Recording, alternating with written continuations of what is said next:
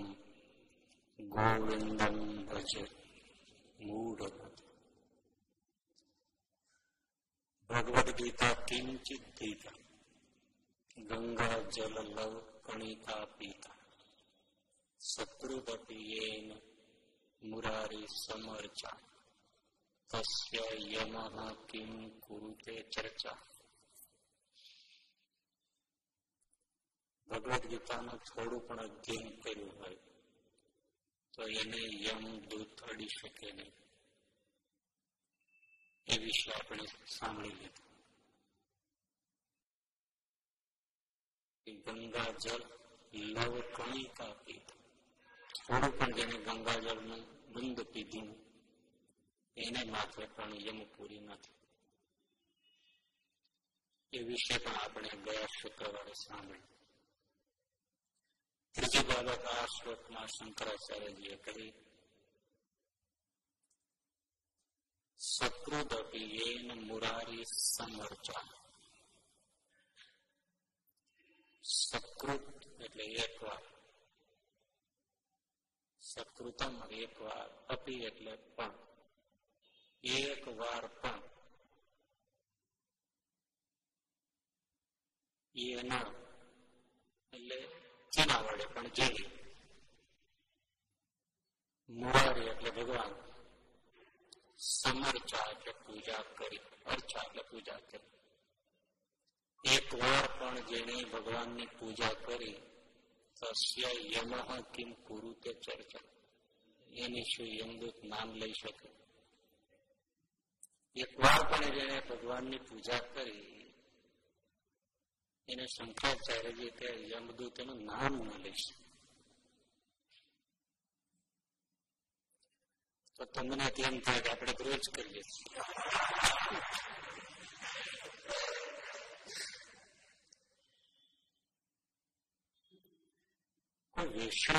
કોઈ આવી વાતો કરી હોત ને તો બહુ આશ્ચર્ય ના થાય. ગંગાજીનો મહિમા ગીતાજીનો મહિમા શંકરાચાર્યજી કે એમાં આપણને જરાય પેલું ના લાગે કારણ કે એ ગીતાજીનો જ્ઞાન માર્ગ ગ્રંથ વિશેષ તત્વ એમાં શંકરાચાર્યજી એ વિશે એ વિશે મહિમા કહે તો એ સ્વાભાવિક છે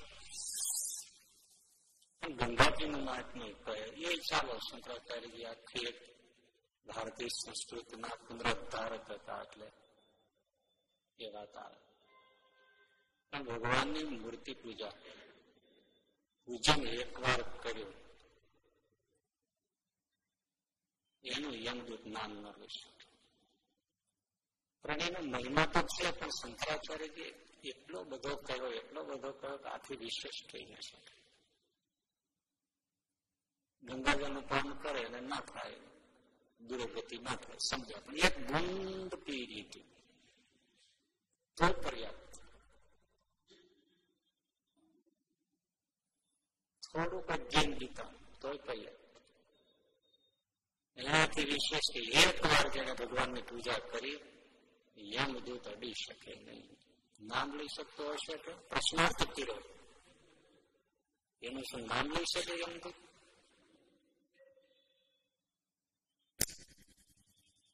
એટલે એકવાર પૂજા તો ભારતમાં મોટા ભાગના કરી લેતા હોય છે. અને મહાપાપી એવા એ પુરુષો અને રાજકારણીઓ, એ પણ કોઈને કોઈ જગ્યાએ મોટા તીર્થધામમાં એક વાર શું બબે ત્રણ ત્રણ વાર, ચાર ચાર વાર જિંદગીમાં પૂજા કરી લેતા હશે. અને એ યમપુરી ને યમદૂત ના સકંજામાંથી છૂટી જાય. આપણને ગમે નહીં છૂટે. કેમ? મને તો ન ગમે.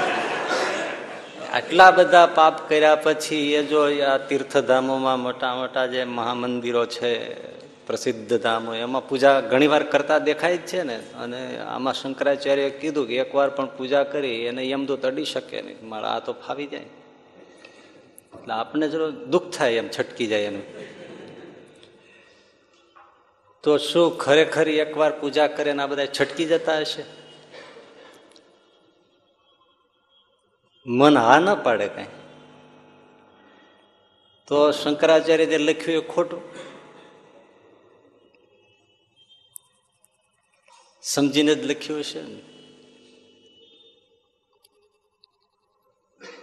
ભગવાનની પૂજા પાછી.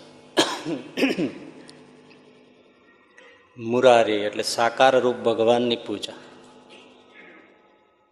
જે લોકોને મૂર્તિ પૂજાનો વિરોધ છે કારણ કે કોઈ ભગવાનને નિરાકાર માને આપણે તો ભગવાનને સાકાર અને નિરાકાર બે સ્વરૂપ ભગવાનના છે. સાકાર થતા સર્વત્ર નિરાકાર પણ વ્યાપક છે.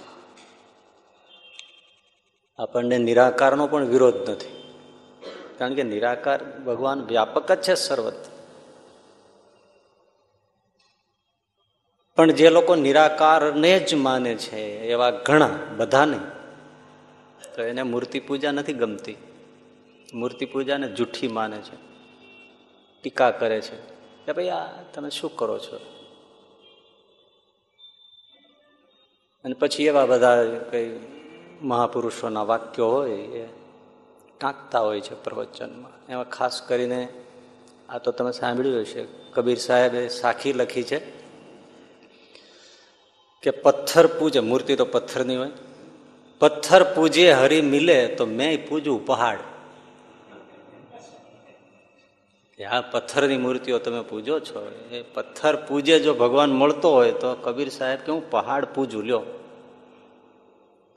એમ કહીને આ મૂર્તિ પૂજાના વિરોધની બધી વાતો ટાંકતા હોય છે. એટલે સેજે આપણને કબીર સાહેબનું અવાણી ગમે તો નહીં જ ને. આવું બોલે. કબીર જેવા મહાત્મા બોલે. કે પથ્થર પૂજે, હરી મિલે મેં પૂજું પહાડ. પણ મને આ મારા મનમાં ઉઠ્યો છે એ ભાવ તમને કહું છું. કબીર સાહેબે બહુ સાચી વાત કરી. સાચી એટલે એક લાખ ટકાની સાચી વાત કરી છે.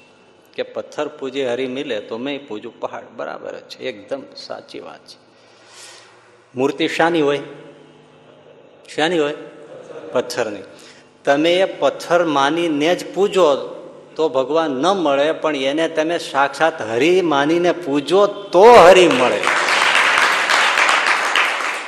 પથ્થર માની આખી જિંદગી પૂજે રાખો ને મોટે ભાગે પૂજારી લોકોને ભાવ રાખવો કઠણ હોય છે. પથ્થરની મૂર્તિ જ દેખાય. હરી માનીને પૂજે. સાક્ષાત કબીર સાહેબનું આવું કેવું છે હું સમજો છું. કે પથ્થર માનીને પૂજે રાખશો તો તમે પહાડ પૂજો ને.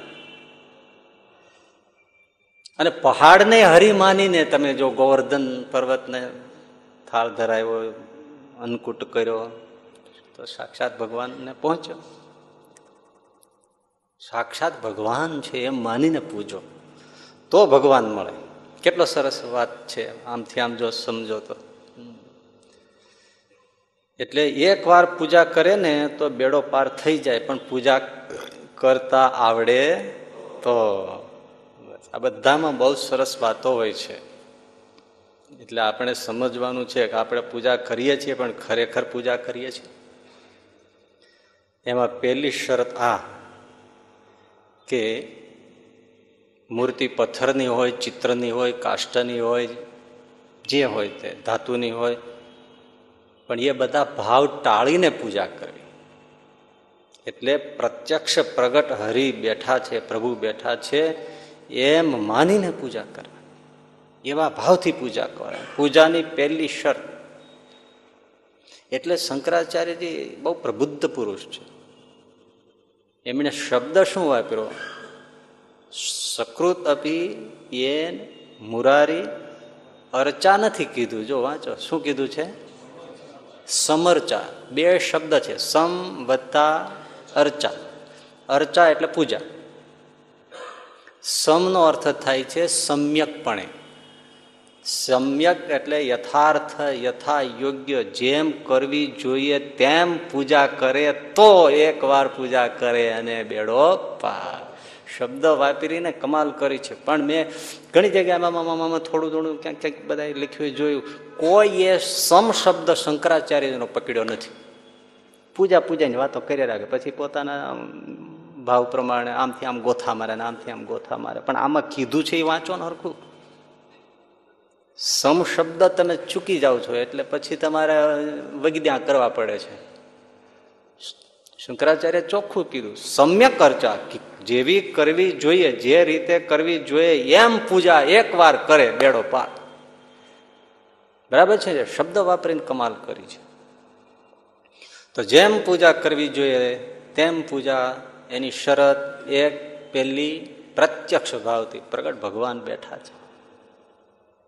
જ્યાં સુધી આમાં ચિત્ર દેખાય, ત્યાં સુધી કામ ના થાય.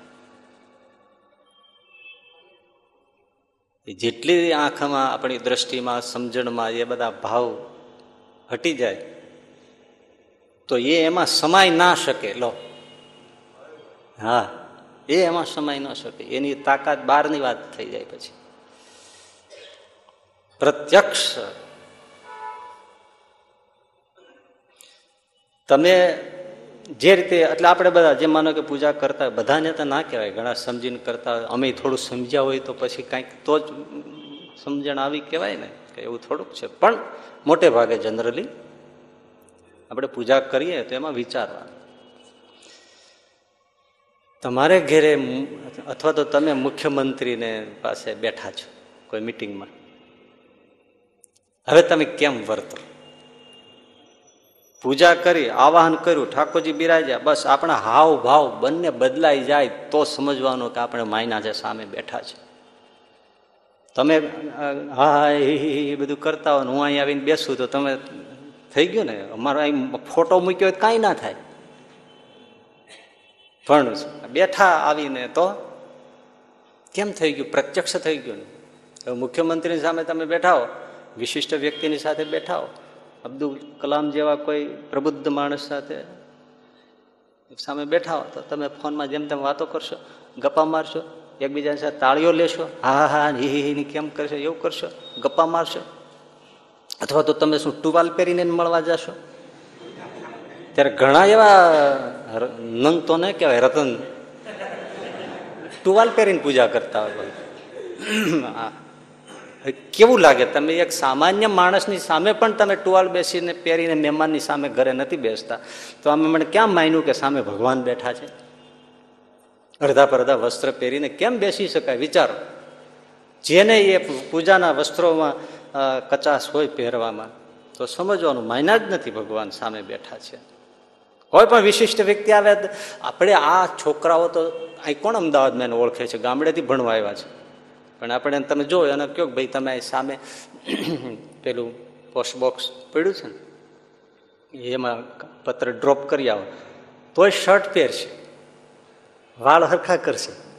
હવે ત્યાં કોઈ એની સગાઈ માટે ઊભું છે કોઈ? કે જોઈને નક્કી કરે મૃત્યુ કેવો છે? પણ એને ખબર છે કે કોઈ મને જોશે. તો ભગવાન સામે બેઠો હોય તો એલ ફેલ કેમ બેસાય? પૂજાના વસ્ત્રો બદલી જાય. હાવ એટલે શરીરની ડિસિપ્લિન, શિસ્ત બદલાઈ જાય. તો સમજવાનું કે ભગવાન પ્રગટ માન્યા છે. તરત આમ આવી જાય. આખી રીત બદલી જાય. ગોંડલમાં દાસી જીવન થયા. એનું મૂળ નામ તો જીવણદાસ હરિજન હતા. પણ ભગવાનના ખરા કૃષ્ણના ભક્ત. ભજન એવા ગાયને આજે પણ દાસી જીવનના ભજન બહુ જ ગવાતા હોય છે. સરસ લખ્યા છે. કૃષ્ણ ભક્તિ, સાક્ષાત્કારી પુરુષ, સખી ભક્તિ નરસિંહ મહેતાની જેવી. રાત્રે ભજનો થાય. ગોંડલના મહારાણીને ભજન પ્રિય. એટલે વળી ક્યાંય એવું હશે તો ભજનમાં આવે. હવે એક બે દિવસ આમ મહારાણી આવ્યા ને પછી એણે ભજનની શરૂઆતમાં આવીને બેઠા અને દાસી જીવનને પ્રશ્ન કર્યો કે, ભક્તરાજ, મારે પૂછવું છે. પૂછો. તો કે, આમ તમે સ્વાભાવિક રીતે દિવસે તમને જોઈએ કે ભજન પહેલાં તમને જોઈએ, તો તમારા વસ્ત્રો સાદા, કંઈ પેલું નહીં બધું એમનું પેલું હોય. પણ તમે ભજન કરવા બેસો છો ત્યારે આટલા બધા આમ સજી ધજીને કેમ આવો છો? આમ તમે સરખી મજાની પાઘડી બાંધો, આમ વસ્ત્ર બદલી નાખો, સરસ થઈ જાય, નાહી ધોઈને આમ થઈને તમે રામ સાગર હોય, એને પટકા બાંધો, એને શણગાર કરો આમ તમે આખા બદલાઈ જાઓ છો. આમ એકદમ ઠાઠથી આવો છો અને ભજનમાં બેસો છો. તો ત્યારે સાદગી કેમ મૂકી દો છો? દાસી જીવન કે મહારાણીજી, તમે અહીંયા આવો છો શાના માટે? તો કે હું તો ભજન સાંભળવા આવું છું. બરાબર છે. તો તમે આવા બધા સારા વસ્ત્રો સોનાના ઘરેણા ને એ બધું પહેરીને શું કામ આવો છો? તમારે સામાન્ય સ્ત્રીની જેમ સાદા વસ્ત્રો આ પહેરીને ઘરેણું એકેય ન પહેરવું જોઈએ. અને સાવ સાદી સાડીમાં સાદી સાડીમાં આવીને વસ્ત્રોમાં બેસીને અહીં ભજન સાંભળતા હો તો. એટલે મહારાણી શરમાઈ ગયા કે હું સાવ સાદી સાડીમાં એ કે અલંકારો વગર આમનામ અહીંયા આવીને બેસું પ્રજાની વચ્ચે અહીંયા બધાની સામે. તો મારો ધણી ગોંડલનો મહારાજા છે, એની આબરૂ જાય. ત્યારે દાસીજીવણે કહ્યું કે મહારાણી, તમને ખબર નથી, હું જ્યારે કૃષ્ણની આરાધ ઉપાડું છું, ત્યારે ગોલોકાધિપતિ સાક્ષાત આવે છે, હું એની દાસી છું અને લગર વગર બેઠી હો તો એની આબરૂ જાય. એટલે હું સજી ધજીને બેઠો. પછી એનું એમને વિસર્જન કરું, વિદાય આપું. પછી હું હું છું. પછી મારે કશું જરૂર નથી. પણ એની આબરૂને ખાતર, એ રૂડો લાગવો જ જોઈએ. એની, મોટા માણસના સેવકો પણ એવા વેલ ડ્રેસ્ડ હોવા જોઈએ ને. એક જ ક્રિયા છે. જો રજો, વિચારો તો રજોગુણી લાગે. ભાવ જુઓ તો આખો જુદો દેખાય. એમાં આપણે જ્યારે પૂજામાં બેસીએ, ઘણાને બધા જ એના પોતાના શરીરને માટેની વસ્તુ આ તે બધું અફલાતું હોય. સુટકેસ આ તે, દરેક ચશ્મા, મોબાઈલ, આ તે, બધું તમે જુઓ. પણ એની તમે પ્રાતઃ પૂજા તમે જુઓ, પર્સનલ, પેટી પૂજા. તો એને દર્શન કર્યા જેવા ના હોય. ચોળાઈ ગયેલા આસન હોય, ચોળાઈ ગયેલી ગૌમુખી હોય કે એવું બધું. બધું રામાવતર વખતની ઓલી પેટ્રોમિક્સ બતીના મેન્થલના બોક્સ આવતા. હજી ઘણાની પૂજામાં એ મેન આટલું ગામડે લઈ એટલે જરા પ્રવાસમાં ઠીક રે એક બે મૂર્તિ ને એક બે બાળોતિયા જેવું ડુગડું. કેવું લાગે? કટાઈ ગયેલું આવું બધું? અરે ભાઈ, તમે બસો અઢીસો, પાંચસો રૂપિયાની સરસ મજાની આમ પૂજા રાખીને ચાકા જેવી રાખો, ધોઈને અરે ઠાકોરજી બેસવાનો છે. અને હું તો તમને એ સલાહ દઉં કે આપણા આટલા નાનકડા વસ્ત્રમાં આપણી વ્યવસ્થા છે આટલી. પણ એટલામાં ઠાકોરજી સંતોષ ભક્તો સાથે આવીને બિરાજતા આપણી પૂજામાં તો, એ, મનથી ગાદી તક્યા રોજે નવા નવા રંગના બિછાવી દેવાય સેકન્ડના વિધિના સેકન્ડ એ સરસ. અને પછી ઠાકોરજી બેસે ગાદી તક્યા, ઊભો રામ બેસે, હાથ રાખીને સંતો બેસે ને એમ પૂજા થાય. અને ધરાવો સાકરની ગાંગડી કે ભલે થોડું ઘણું ધરાવો, પણ રોજ મેવા મીઠાઈ ઠાકોરજી જમે છે, એમ એમ લાડ લડાવીને. ભાવ હોય તો થાય, તમે રોજ તમારા ઘરે મહેમાન આવતો તો હું સાકરની ગાંગડી દેખાડીને કાઢી મૂકો? લઈ લ્યો આમાંથી કણીકો. ઘણા તો પૂજા મૂર્તિ જાજી રાખે ત્રણ શાકની ગાંગડી મૂકે. હવે એમાં હનુમાનજી ગણપતિ બધા સંતો બે ત્રણ વટા હોય, મોટા સદગુરુ મહારાજ વખતના બધા એકબીજા સામું જોવે ભાઈ, આમાં કોણ લે છે?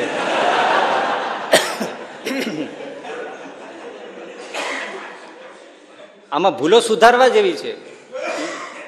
ખૂબ ભાવથી પ્રત્યક્ષ ભાવથી આવી રીતે બધું થાય ત્યારે માનીએ કે પ્રગટ બેઠા છે. એ પ્રત્યક્ષ આપણે ઘેરે કોઈ આવે ને એને શું જોઈએ એ બધું શીખવાડ્યા વગર સમજાવવું જોઈએ. અને આમ પૂજા થાય તો એ કેમ ન આવે એમ? આપણો ભાવ જોઈ ને આવે. વારો વધાડવા કરતા હોય એની જેમ કરીએ તો કઈ ના થાય. ઘણા તો પૂજા કરતા હોય ને હવે પૂજા કર્યા વગર ચાની તલપ લાગી હોય, પીવાય પીવી પડે. રસોડા બાજુ નજર હોય. થઈ ગયો? અથવા કે ચા થઈ? એ વળી કે, હા, થઈ ગઈ. લાવો લાવો. પૂજામાં ચાય આવે. શિક્ષાપત્રીથી ઠારે પાછું.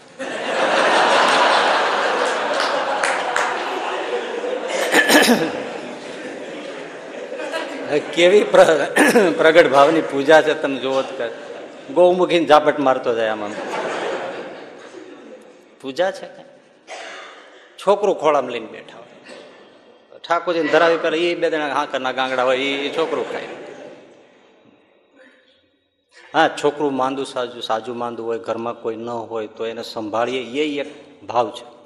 આપણે એવા કે જડ નથી કે ભાઈ છોકરું બાળક છે, માંદું હોય, ઘરમાં કોઈ સંભાળનારું ન હોય તે રડતું હોય ને આપણે પૂજા કરીએ, તો બેસાડીએ. હા, બેસે, એ ભલે બેસે. સાચવીએ. એ ભગવાનનું એક અનેરું રૂપ જુદું છે. પણ હવે મોહથી તમે પકડીને ઘોડામાં બેસાડો એ પૂજા નથી. પૂજા કરે ને મન હોય બીજે, તે પૂજા નહીં કરી જાય તો પૂજા કરી જ નથી. ને ઘણા તો પૂજા કરતા કરતા જાત જાતની સૂચનાઓ આપતા જાય, મોબાઈલ હોય, ફોન હોય, આ હોય, તે હોય. એમાં જે આમ સાસુઓ હોય ને વળી ચશ્મા આવી ગયા હોય. સુંદરકાંડ કે ગીતાજી કે વચનામત, ત્રણેયને લઈએ ને આપણે એ બધા વાંચતા હોય. આમ દાંડલી રાખીને, આમ વાંચતા એના આમ રસોડામાં જોઈ રાખ. પૂજા કરે વહુ ઉપર આમ ધ્યાન હોય એની. જરા કંઈક પડે, આખડે ને એવું થાય, વહુ!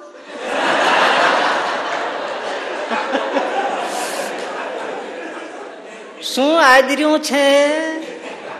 આ બધું તમારા બાપને ત્યાં જ લાયા છો? ભગવાનને થાય, મને કે છે કે કોને કે છે.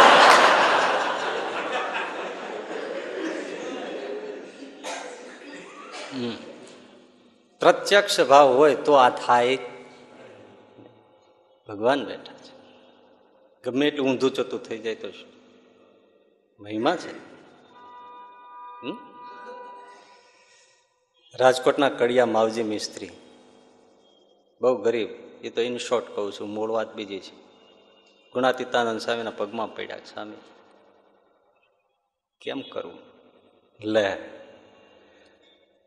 દારિદ્ર છે તો હા. જા, ડાળિયા લઈ આવી થોડા. માવજી મિશ્રી ડાળિયા લઈ આવ્યા. સ્વામી એ ડાળિયાનો ભૂકો કરાયો ખાંડી. બપોરે સંતોની પંક્તિ પડી. બધાને ઠાકોરજીને ધરાવીને ચપટી ચપટી સંતોને આપી દીધા ને ગુણાતીતાનંદ સામે તાળી પાડીને કીધું કે બધા જમી જાયજો આ આ ડાળિયા નથી, આ માવજી કડિયાનું દારિદ્ર જમવાનું છે. જમી જાઓ બધા જમાડી દીધા, પોતે જમ્યા થોડો ડાળિયા.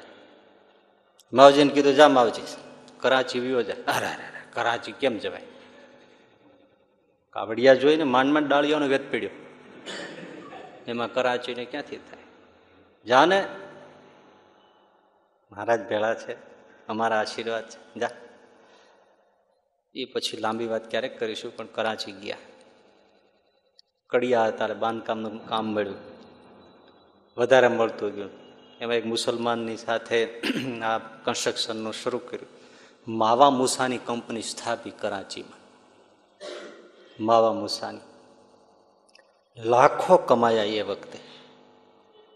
પછી તો જુનાગઢ દેશમાં રાજકોટમાં ખૂબ મોટા બધા બે આચાર્યોને બે દેશમાંથી બોલાવીને ખૂબ મોટા ઉત્સવ સમયાઓને ખૂબ સેવા કરી. પણ ભક્તરાજ, હવે જોવાની વાત છે. ભગવાન પૂજામાં બેઠા છે ભાઈ. તો મોટા મોટા કામ રાખતા હોય તો કરાચી રહેવાનું, ત્યાંથી કંઈક પ્રદેશ જવાનું છે. રાત્રે સ્ટીમર ઉપડે. માવજીભાઈ એમાં બેઠા. આખી રાત સ્ટીમર ચાલી ગઈ. સવાર પડવાનું થયું, ત્યારે એક વચ્ચે કોઈ બંદર આવ્યું, ત્યાં સ્ટીમર ઊભી રહી. એટલે માવજીભાઈને એમ થઈ ગયું કે આ સમય મળી ગયો છે તો હું નાહી ધોઈને બરાબર પૂજા કરી લઉં. નાહી ધોઈ અને બંદર ઉપર જગ્યા હશે તો એક બાજુ બેસીને પૂજા પાથરી અને તિલક ચાંદલો કરીને, માનસી પૂજા કરીને, ઠાકોરજીનું શ્રીજી ભગવાન સ્વામિનારાયણ આવાહન કર્યું. મહારાજ બિરાજ્યા. અને મહારાજનું માનસીમાં કરે એમ પૂજન ચાંદલો કર્યો. સરસ મજાના ગુલાબના મોગરાના પુષ્પનો હાર આમ ધરાવ્યો ભાવથી આમ જોતા જાય. મહારાજના મનોમન હાર ધરાવતા જાય. મહારાજને ચાંદલો કરતા જાય. સાથે સંતો વતન પૂજન. એ જ વખતે ઓલી સ્ટીમરની વિશલ વાગી. હવે શું કરવું? અહીંયા ખબર પડે. પણ માવજીભાઈ કે ભલે વાગી. મહારાજ આવ્યા છે. પ્રભુ આવ્યો છે. હું પૂજા કરું છું. આમ કેમ એને છોડીને જવાય? કરતા જ રહ્યા પૂજા સ્ટીમર બીજી વેસલ મારીને ઉપડી ગઈ. હવે જાય ક્યાં એ જમાને? થોડું કાંઈ બીજી સગવડતાઓ છે. સ્ટીમર ઉપડી ગઈ. અને માવજી મિસ્ત્રી એમ જ મહારાજનું પૂજન કર્યું, માળા કરી, દંડવત કર્યા, પ્રદક્ષિણા કરી, દંડવત કર્યા. મહારાજને સરસ મજાનો ભોજન કરાયું હવે એ તો પૂજામાં લીન થઈ ગયા. હૈયું હાથ રે. ભલે જાય, જવા દે. આ આ માયના કહેવાય પ્રગટ. આ સામે બેઠા છે ને હું કેમ રીતે કહું? એ મારા જાવ ભાગો એમ કહું? કરતા જ રહ્યા, જેવી એની મરજી. સામે બેઠા છે. હવે સ્ટીમર તો ઉપડી ગઈ, દૂર દૂર દૂર નીકળી ગઈ, ત્યાં પછી એમાં વળાંક આવ્યો. આમ વળવાનું સ્ટીમરને થયું તો કેપ્ટન હતો ને, કપ્તાન, એને આમ જોયું કે મારો આટલા વહેલી સવારમાં બંદર ઉપર તો આવા વસ્ત્રોમાં કોણ હોય? આપણો યાત્રિક તો કોઈ નથી રહી ગયો ને. એ જ લાગે છે. પણ એકવાર ઉપડી ગયેલી બંદરથી સ્ટીમર પાછી આવે નહીં. અને આવું થયું હોય કે કોઈ રહી ગયો છે તો ખીજમાં ખીજમાં કોઈ એને ધ્યાન ન આપે. અને ઉપડેલી સ્ટીમર પાછી તો આવે નહીં. ઉપડી ગયેલું પ્લેન કઈ એક પેસેન્જર માટે પાછું આવે ડોર બંધ થઈ ગયા પછી ખુલે નહીં. પણ પેલા કપ્તાનમાં ભગવાન બેસે ને, તો કપ્તાનને એમ થયું કે છે આપણો યાત્રિક પૂજા કરતો હશે આવા વસ્ત્રોમાં, આપણે એને મૂકીને ચાલ્યું જવું ઠીક નહીં. સ્ટીમર પાછી વાળી. અને ત્યાં આવીને પહોંચીને ઊભી રહી. ત્યાં ભગતને આરામથી પૂજા થઈ ગઈ. એ બધું વિસર્જન કરીને પૂજા લઈને સ્ટીમરમાં ચડી ગયા, સ્ટીમર હાલી ગઈ. કેવા ભગવાને કેવું એનું કામ કર્યું? અને પેલા એ કેવું એમ મહિમા જાળવો? મહારાજ સામે બેઠા છે. ભગવાન હવે હમણાં આપણે જોયું એમ, હવે થોડી વાતમાં એ સાસુ વહુનું હાલે રાખતું હોય, ક્યાં પ્રગટ પાવે? એવડો મોટો કોઈનો બિઝનેસ હોય, ગમે તે હોય, પણ પૂજામાં બિઝનેસ ચાલતો હોય તો ભગવાન સામે બેઠા છે. આપણે ઓલી વાત તો સાંભળી છે ને કે શિવલાલભાઈએ ખાલી વ્યવહારનું એટલું જ કીધું. ધ્યાનાનંદ સ્વામી સાંખ્યાનંદ સ્વામી બોટાદ આવેલા તો શિવલાલભાઈ પૂજા કરે, મહારાજ પ્રગટ આવે. તો બે સંતો આવીને પૂજામાં બેસે, દર્શન કરે.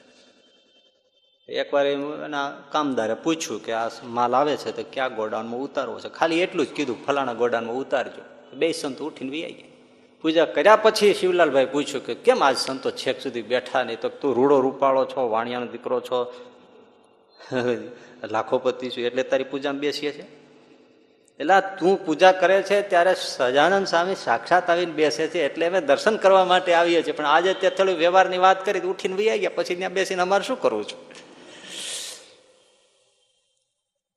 બહુ મોટી વાત છે. હોય જરૂરી આપણે એવું નથી કંઈ, પણ પણ એમાં કઈ રીતો વિવેક એ બધું સમજવા જેવું છે? ઘણીવાર આપણે બોલવું પડે એવું ખરું ન? બોલવું, ન એવું નહીં. એ તો ભગવાન સમજતા હોય. ક્યારેક કેમ બોલવું, શું બોલવું, ન બોલવું. પણ ચાલી જતું હોય તો જરૂરી નથી. પણ આ માવજીભાઈને તો નહોતું ચાલે એવું. છતાં પણ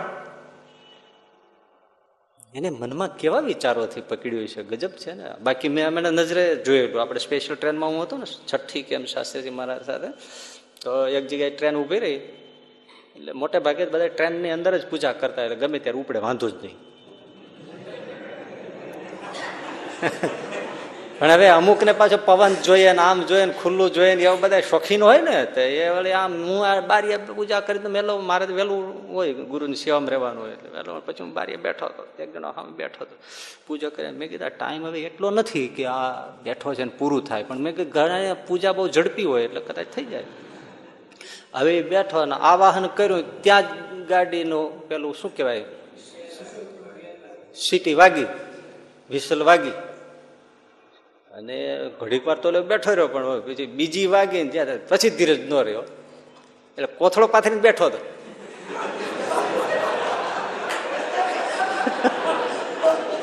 સમજાઈ ગયું ને? કોથળાના ચારે છેડા પકડી ઠોકરીને પગે શું હા, શું મને દાંત આવ્યા છે? ઠાકોરજી ગોથા ખાઈ ગયા અંદર બધા. ભૂકંપ થઈ ગયો એવું થઈ ગયું.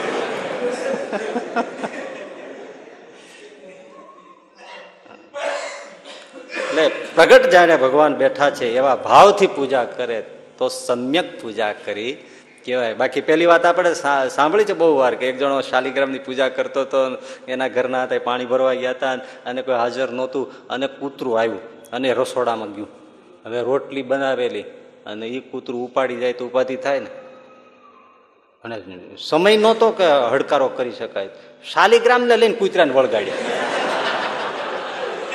બોલો એને શું માન્યું હશે? શાલિગ્રામ લઈને ફેરવીને કૂતરાને માર્યા કૂતરાને વાગીએ ગયું. બાવકારો મારીને કૂતરું ભાગી ગયું. પછી આ ઊભો થયો, શાલિગ્રામને ખંખેર્યા, લીધા અને બોલ્યો, બાર વર્ષ સેવા કરી, કામમાં જ આવ્યા.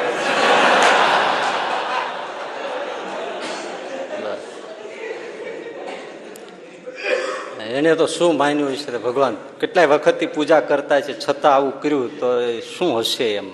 પછી કબીરને લખવું પડે કે નહીં? પથ્થર પૂજે હરી મિલે, તો મેં પૂજું પહાડ. આમ આમાં મળે હરી? એને પથ્થર જ માન્યો ને, નહીતર એમ કૂતરાને કેમ મરે પ્રગટ ભાવ એટલે પ્રત્યક્ષ માને વિશિષ્ટ વ્યક્તિ આવે ત્યારે આપણા હાવભાવ ફરી જાય. હાવ એટલે શરીર એની સ્થિતિ બદલાઈ જાય, ભાવ એટલે મનના ભાવ બદલાઈ જાય. પ્રત્યક્ષ શ્રીજી આવ્યા છે, મનના ભાવ બદલાઈ જાય. રામકૃષ્ણ પરમહંસ માતાજીની પૂજા, સેવા પૂજામાં રાણી રાસમણીએ મંદિર કરેલું માતાજીનું કલકત્તા. એને પૂજા, સેવા પૂજામાં રાખ્યા.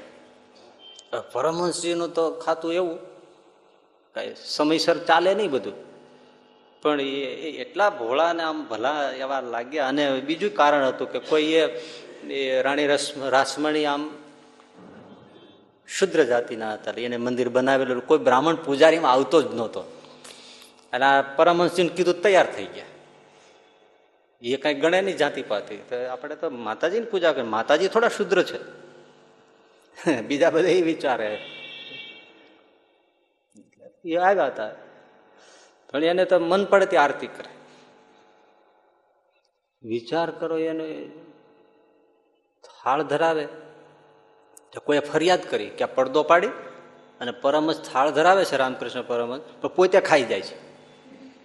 વાત સાચી હતી પછી. કોઈ કીધું, રાણી રસમણી ફરિયાદ કરી, પણ કે આવું છે, તમે આને રાખ્યા છે, પણ આ માતાજીને થાળ ધરાવીને પડદો પાડીને પોતે ખાય છે પાછો. એવું છે? હા હા, કે બધું ચલાવી લેવાય. આરતીનું આઘું પાછું ચલાવી લેવાય, પણ માતાજીને થાળ ધરાવે ને પોતે ખાઈ જાય. એ તો કેમ ચલાવાય? આપણે અહીંયા વિચારીએ કે ભાઈ પડદો પાડી પૂજારી ખાઈ જાય છે તે. આપણને થાય ને હાલો આપણને મળતું નથી ને એ બટકાવી જાય છે. એટલે રાણી રાસમાણીને એમ થયું કે આ ખોટું છે. પણ હું તપાસ કર્યા વગર ન કહું. એને આદર પરમહસજી પ્રત્યે. એટલે કે હું પોતે જાતે તપાસ જાતે તપાસ કરી જોઈજો ખોટું નથી બોલતા અમે. રાણી રાસમણી છુપાઈ ગયા. જોજો ભાઈ, આ ભાવ બદલાય જાય, પ્રત્યક્ષ ભગવાન માનતા હોય, પથ્થરના ભાવ, ચિત્રના ભાવ ટળી ગયા હોય તો તો એ પરમજી થાળ લાવ્યા. રાણી રાસમણી છુપાઈને બેઠા છે. અને પરમજીએ થાળ મૂક્યો, થોડી વાર બેઠા, બે પાંચ વાર કીધું, જમો માં. એને થાળ બાળ કાંઈ ન હોય, જમો થાળ જીવન જવું એવું કાંઈ પદબદ ન હોય રામકૃષ્ણ પરમહંસ પાસે. જમો માતાજી. તમારા માટે લાવ્યો છે. એક વાર બોલ્યા, માં જમો. સમય થઈ ગયો છે. લ્યો, જમો. બે ત્રણ વાર કર્યું. એમ કઈ પથ્થરની મૂર્તિ એમ કઈ જમે? એટલે પછી પણ એને પથ્થર નહોતા માનતા ને? એને તો માં સાક્ષાત બેઠી છે એમ માનતા હતા, જગદંબા. બે ત્રણ વાર કીધું, જીમા નહીં. આ રોજ આવી રીતનો એનો ક્રમ. એટલે પછી પરમજી બોલ્યા, હા હા હા હા, હવે હું સમજ્યો. તું માં છો, હું દીકરો છું. દીકરાને જમાડ્યા વગરમાં કોઈ દી જમે નહીં. બરાબર ને? હા. હું થોડું જમીશ, પછી જ તું જમીશ. ત્યાં સુધી તું નહીં જમે. હું દીકરો, દીકરાને જમાડ્યા વગરમાં કોઈ દી જમે નહીં. લે, હું જમી લઉં, બસ. થાળીમાં જમવા મળ્યા. રામ, અને રાણી રાસ મળ્યો જોયું, મારા સાચે ટટકાવે છે. અને ખરેખર એ તો જમવા જ મીંડ્યા પેલી થાળીમાં જમે. બે પાંચ ગ્રાસ આપો પૂરી ભજીયાને ભજીયા જે કશે એ બધું જમા. લે, હવે દીકરાએ જમી લીધું. હવે માં તું જમ. અને ખરેખર આ માતાજીનો હાથ લાંબો થયો અને માં જમવા મળી. ત્યારે રાણી રાસમણીના આંખમાં ત્યાં છે ને થાર એ આ ખાય છે, આનો ભાવ જ જુદો છે. એ જીમો, પછી માતાજી સાક્ષાત જીમા રોજનો બસ, હવે દીકરાએ જમી લીધું. હવે તું જમ. અને ખરેખર દેખાતો પથ્થરનો હાથ આમ લાંબો થાય અને માં કોળીએ કોળીએ જમી. બધું જમી જાય. આવો આવો પ્રગટ ભાવ. એ દાદાના બેન જીવબા એ લાલજી મૂર્તિ આજે પણ છે ગરડામાં પૂજા કરે. દૂધ કટોરો ધરાવે. કેવો ભાવ છે. લ્યો મહારાજ, દૂધ પીઓ. અને ખરેખર આ મૂર્તિ હાથ લાંબો થાય દૂધ હાથ લાંબો થાય, કટોરો ઉપાડે અને દૂધ પી જાય. એટલે એમના જ પિતા શ્રી અભલ બાપુને પછી નાની ઉંમરમાં આવી પૂજા કરવા માંડે છોકરા તો ચિંતા થાય ને, એટલે એમણે કીધું કે ભાઈ બાળપણમાં શું બધું લીધું છે? તો એવું શું હશે ચમત્કાર? તો જોવા માટે બેઠા અને ખરેખર દૂધ ધરાયું અને હાથ લાંબો થયો, દૂધ પીધું અને કટોરો અભલ બાપુના પગમાં ઘા કર્યો બાળ મુકુંદ ભગવાને. લે દરબાર. ઊભા થઈને દીકરીના પગમાં પડી ગયા. તમે જોગ માયા છો, મારે ઘેર અવતાર કર્યો છે. બસ. કેવા એવા પ્રત્યક્ષ કેટલા એવા ભાવ છે. આપણે ઘણી વાર આ જોગી સ્વામી તો પૂજામાં બેઠા હોય, પછી ક્યારેક ક્યારેક વિશેષ આવું બને. સમય થાય એટલે પછી થાળનું ટાણું આવે એટલે પછી ઠાકોરજી લઈ જાય એકવાર અમને બેસા જ ઘણી વાર આવું બનતું. આ તો એકવાર એમ કહું છું. કીધું કે હવે ઠાકોરજી થાળ આવ્યા લઈ જાય. તો કેટલોય પછી તો વખત ગયો. પછી પૂજા પૂરી થઈ. પછી કીધું, કેમ સ્વામી આજે આવું ઘણી વાર બને કે કેમ મોડું કર્યું? લે. પછી દર વખતે ના કે, ક્યારેક કે. શું કરવું કેમ? નારાજ બેઠા હોય. એ ઊભા થાય, વિદાય થાય, પછી ને? એ બેઠા હોય ને આપણે કેમ બી જવાય?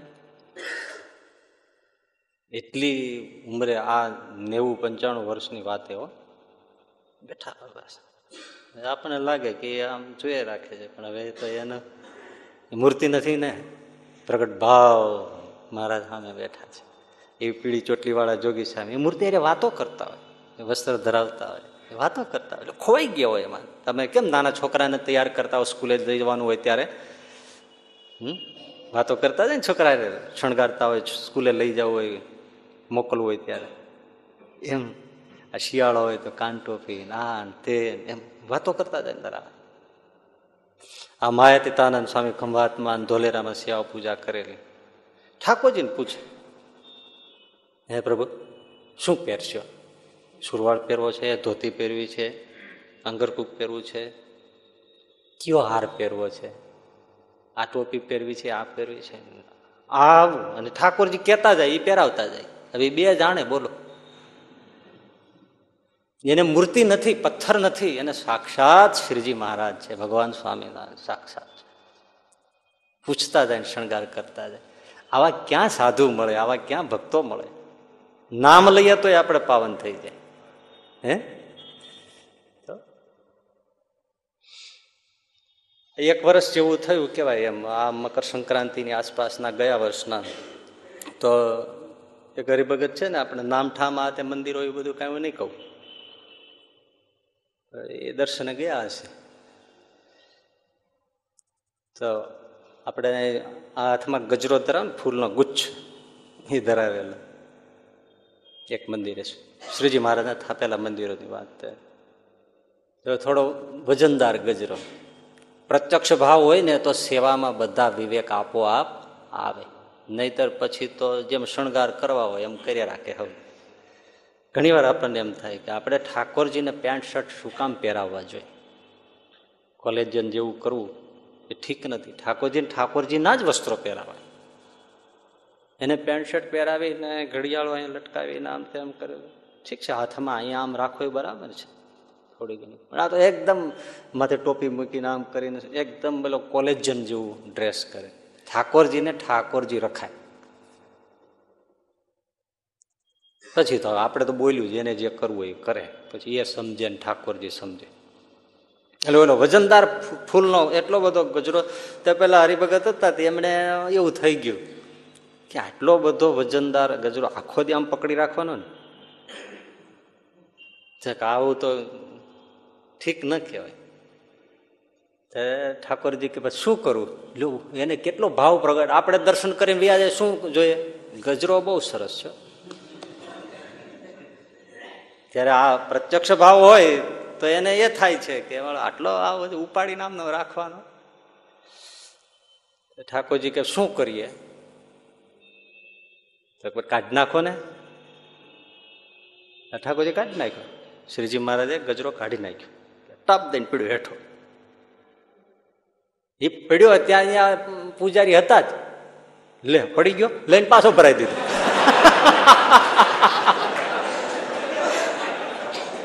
પડી ગયો કે? પાછો ભરાઈ દીધો. હવે ઠાકોરજી આ શ્રીજી મહારાજ કે ભગત ને લ્યો જઈ શું કરું?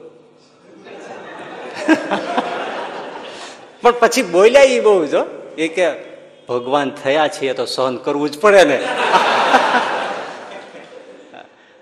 હવે એ દર્શન કરતા કરતા આ મને કહેતા સંકોચ થાય છે, કારણ કે કોઈ કેમ વિચારે, કોઈ કેમ વિચારે, પણ જે છે એ જ ઇટ ઇઝ વાત. જર્રાએ પણ જૂઠ બોલ્યા વગર આ વાત કરું છું. ખાલી નામઠામ ન આપ.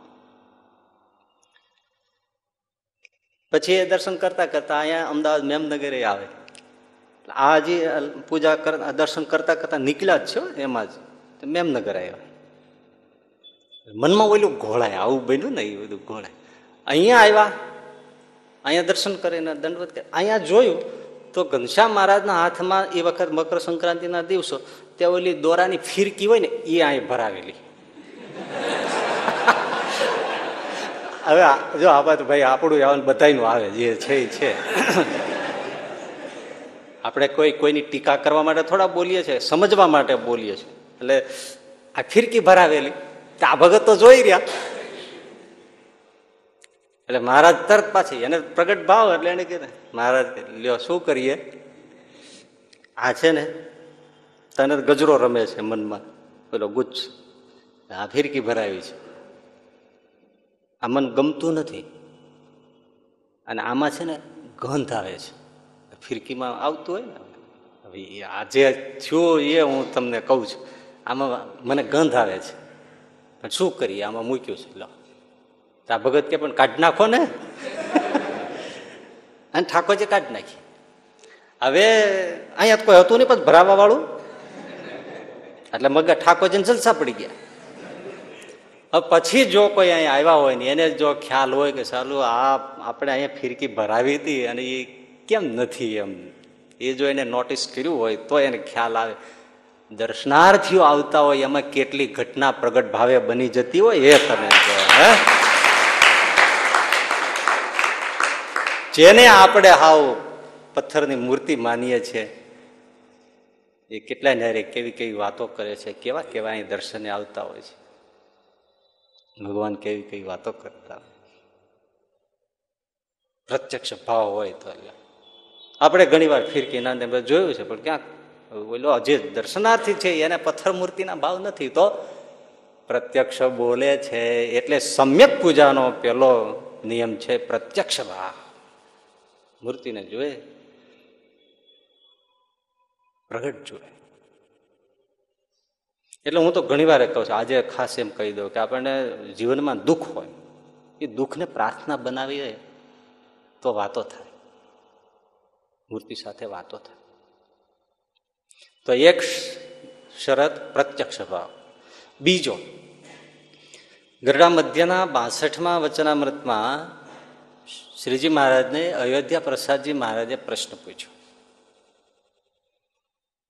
કેવો પણ એ પ્રશ્ન એમ વિચારવા જેવો. અયોધ્યા પ્રસાદી મહારાજ કે, મહારાજ, સંસારમાં જે રહ્યો હોય એને તો અનેક પ્રકારની વિટમણાઓ હોય. અને એવા કેટલાય યોગ્ય અયોગ્ય કર્મ થઈ જતા હોય. પછી ભજન તો ઘડી બે ઘડી થાય. તો એ બે ઘડી ઘડી ભજન કરે, એમાં આખા દીમાં જે કાંઈ યોગ્ય અયોગ્ય કર્મ થઈ ગયા હોય, એ બધા પાપ બળે કે ન બળે ઘડી બે ઘડીના ભજનમાં? આવો પ્રશ્ન કર્યો મહારાજ કે, જુઓ, ભજનમાં જ્યારે બેસે, ત્યારે ઇન્દ્રિયો એટલે આંખ કાન નાક બધી ઇન્દ્રિયો હાથ પગ હાથ બધું ઇન્દ્રિયો દશે ઇન્દ્રિયો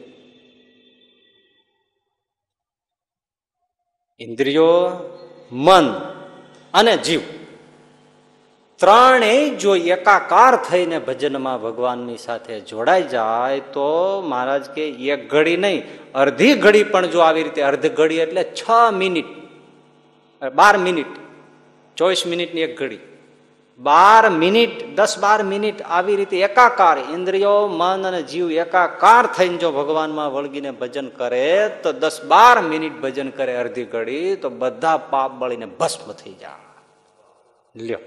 સમ્યક પૂજાની વાત છો બાકી ચોવીસ કલાક અખંડ ધૂનમાં બેસે તોય ન થાય. આવું ન થાય. ભજન છે એ ઉત્તમ વસ્તુ છે. પણ આ જે ભડાકો થાય છે ને, તમે ફટાકડો હોય, તમે એને પેલું સળગાવવા માટે તમે મીણબત્તી લઈ જાઓ. પણ જ્યાં સુધી એની જે વાટ હોય, એને અગ્નિ બરાબર અડે નહીં, ત્યાં સુધી ભડાકો થાય. કદાચ વાટ સળગી જાય ને છેક સુધી જાય ને પછી ઘણા સુરસુરિયા નથી હોતા, છેડે જઈને ઠરી જાય. તોય પણ ઓલો ફટાકડો ફૂટે નહીં. પણ જો ત્યાં બરાબર લાગે, તો ધમાકો બોલે. એમાં ઇન્દ્રિયો, મન અને જીવ એકાકાર થઈ જાય તો વિસ્ફોટ થાય અને પાપ બળીને ભસ્મ થઈ જાય. એટલે બીજો મુદ્દો પૂજામાં, સમ્યક પૂજામાં તન્મયતા. એકાકાર થઈને જો પૂજા કરે, તો સમ્યક પૂજા થઈ. એવી પૂજા ગણાય, કરી યોગ્ય કરે આપણે પુરાણી સ્વામી ભક્તિ પ્રકાશદાસજી સ્વામી વાત કરે છે ને કે એમના ગુરુ નારાયણ ચરણદાસજી કેમ કોઈ એ પાળિયાદ હતા. અને ત્યાં સભામાં આસન હોય ઠાકોરજી પાસે ત્યાં ગુરુ બેઠા હતા ને એની બાજુમાં આ પુરાણી સામે આપણે નાના ત્યારે અરસો પહેલાની વાત, પચાસેક વર્ષ પહેલાની વાત હશે. ગુરુ વચનામૃતમાં છે અને આ પુરાણી સામે નાના તે બેઠા બેઠા સાંભળે. એ ગામના ભાણાભાઈ દરબાર, એ મંદિરમાં પૂજા કરવા આવે. તો આવી બેઠા, તિલક ચાંદલો હાથે કરી અને માનસી પૂજામાં ભાણાભાઈ દરબાર આમ બેસી ગયા. હવે મંદિર તે ત્યાં થોડો વાડો અને એવું બધું હોય ખુલ્લું જગ્યા ને એવું બધું. પાંચ, છ ફૂટ લાંબો સાપ નીકળ્યો વાડામાંથી. અને મારો મંદિરમાં જ આવ્યો. કાળો હતો આવીને ભાણાભાઈ દરબાર બાજુ જવા માંડ્યા. એ પુરાણી સ્વામી બેઠા હતા નાના, એટલે ગુરુને કીધું, ગુરુ, એમણે જોયું. ઓહો, હા તો જબરો સાપ. પણ કે ચૂપ, બોલવું નથી. બોલીએ તો વળી કંઈક સાપ પેલું થાય, કરડી જાય. વયો જશે. ત્યાં તો ભાણાભાઈ દરબારની માથે ચીડ્યો સાપ એને સાથળ ઉપર અહીંથી થઈ, આમ થઈ, માથા ઉપર આવી ફીંડલું માળી ગોળ કુંડાળું વાળીને સાપ ફેણ માંડીને બેઠો. બોલો. આવી રીતે પંદરેક મિનિટ સુધી સાપ આમ બેઠો બેઠો ડોલે. અને ભાણાભાઈ દરબાર તો માનસી પૂજામાં દસ પંદર મિનિટ પછી પેલો સાપ ધીમેથી પાછો સરકીને પાછો વાડામાં જતો રહ્યો. ત્યાર પછી પાંચેક મિનિટ પછી ભાણાભાઈ માનસી પૂજામાં જાગ્યા, પૂજા કરી, પૂરું થયું, સંતોને દંડવત કરવા આવ્યા, દર્શન કરવા. ત્યારે એટલે સ્વામી હતા, એમણે પૂછ્યું, ભાણાભાઈ, હા, તમને આજે કાંઈ વિક્ષેપ માનસી પૂજામાં પૂજા? ના હો, આપણને કાંઈ વિક્ષેપ આપણે દે મહારાજની મૂર્તિમાં પછી માનસી પૂજામાં પૂજામાં એકાકાર થઈ જાય. આવ્યો એ એને ખબર? નથી। શું કેવું આ તદાકારતાને? આમાં પાપ બળીને ભસ્મ થઈ જાય. ત્યાં છે જ નહીં, એમાં શરીરમાં નથી, બોલો. ઇન્દ્રિયો, મન અને જીવ એકાકાર થઈ ગયા છે. કેવી વાત કરી. બાકી મેં એક જગ્યાએ, આવું ઘણી જગ્યાએ ક્યાંક ક્યાંક તો હતું જ, પણ એક વખત જે જોયું છે એ ગામઠામાં તે બધું નહીં આપું. શાસ્ત્રી મહારાજ સાથે હું જ્યારે સેવામાં હતો ત્યારે મેં એક જગ્યાએ વહેલું ઉઠવાનું હોય આપણે પૂજા કરવા જગ્યા હતી તો ત્યાં હું પૂજા કરતો. એમાં ત્રણ ચાર જરા પૂજા કરવા આવ્યા. પણ ભાઈ જ્યારથી આવ્યા ને ત્યારથી ત્રણેય ચારેય જણા વાતો જ કરે.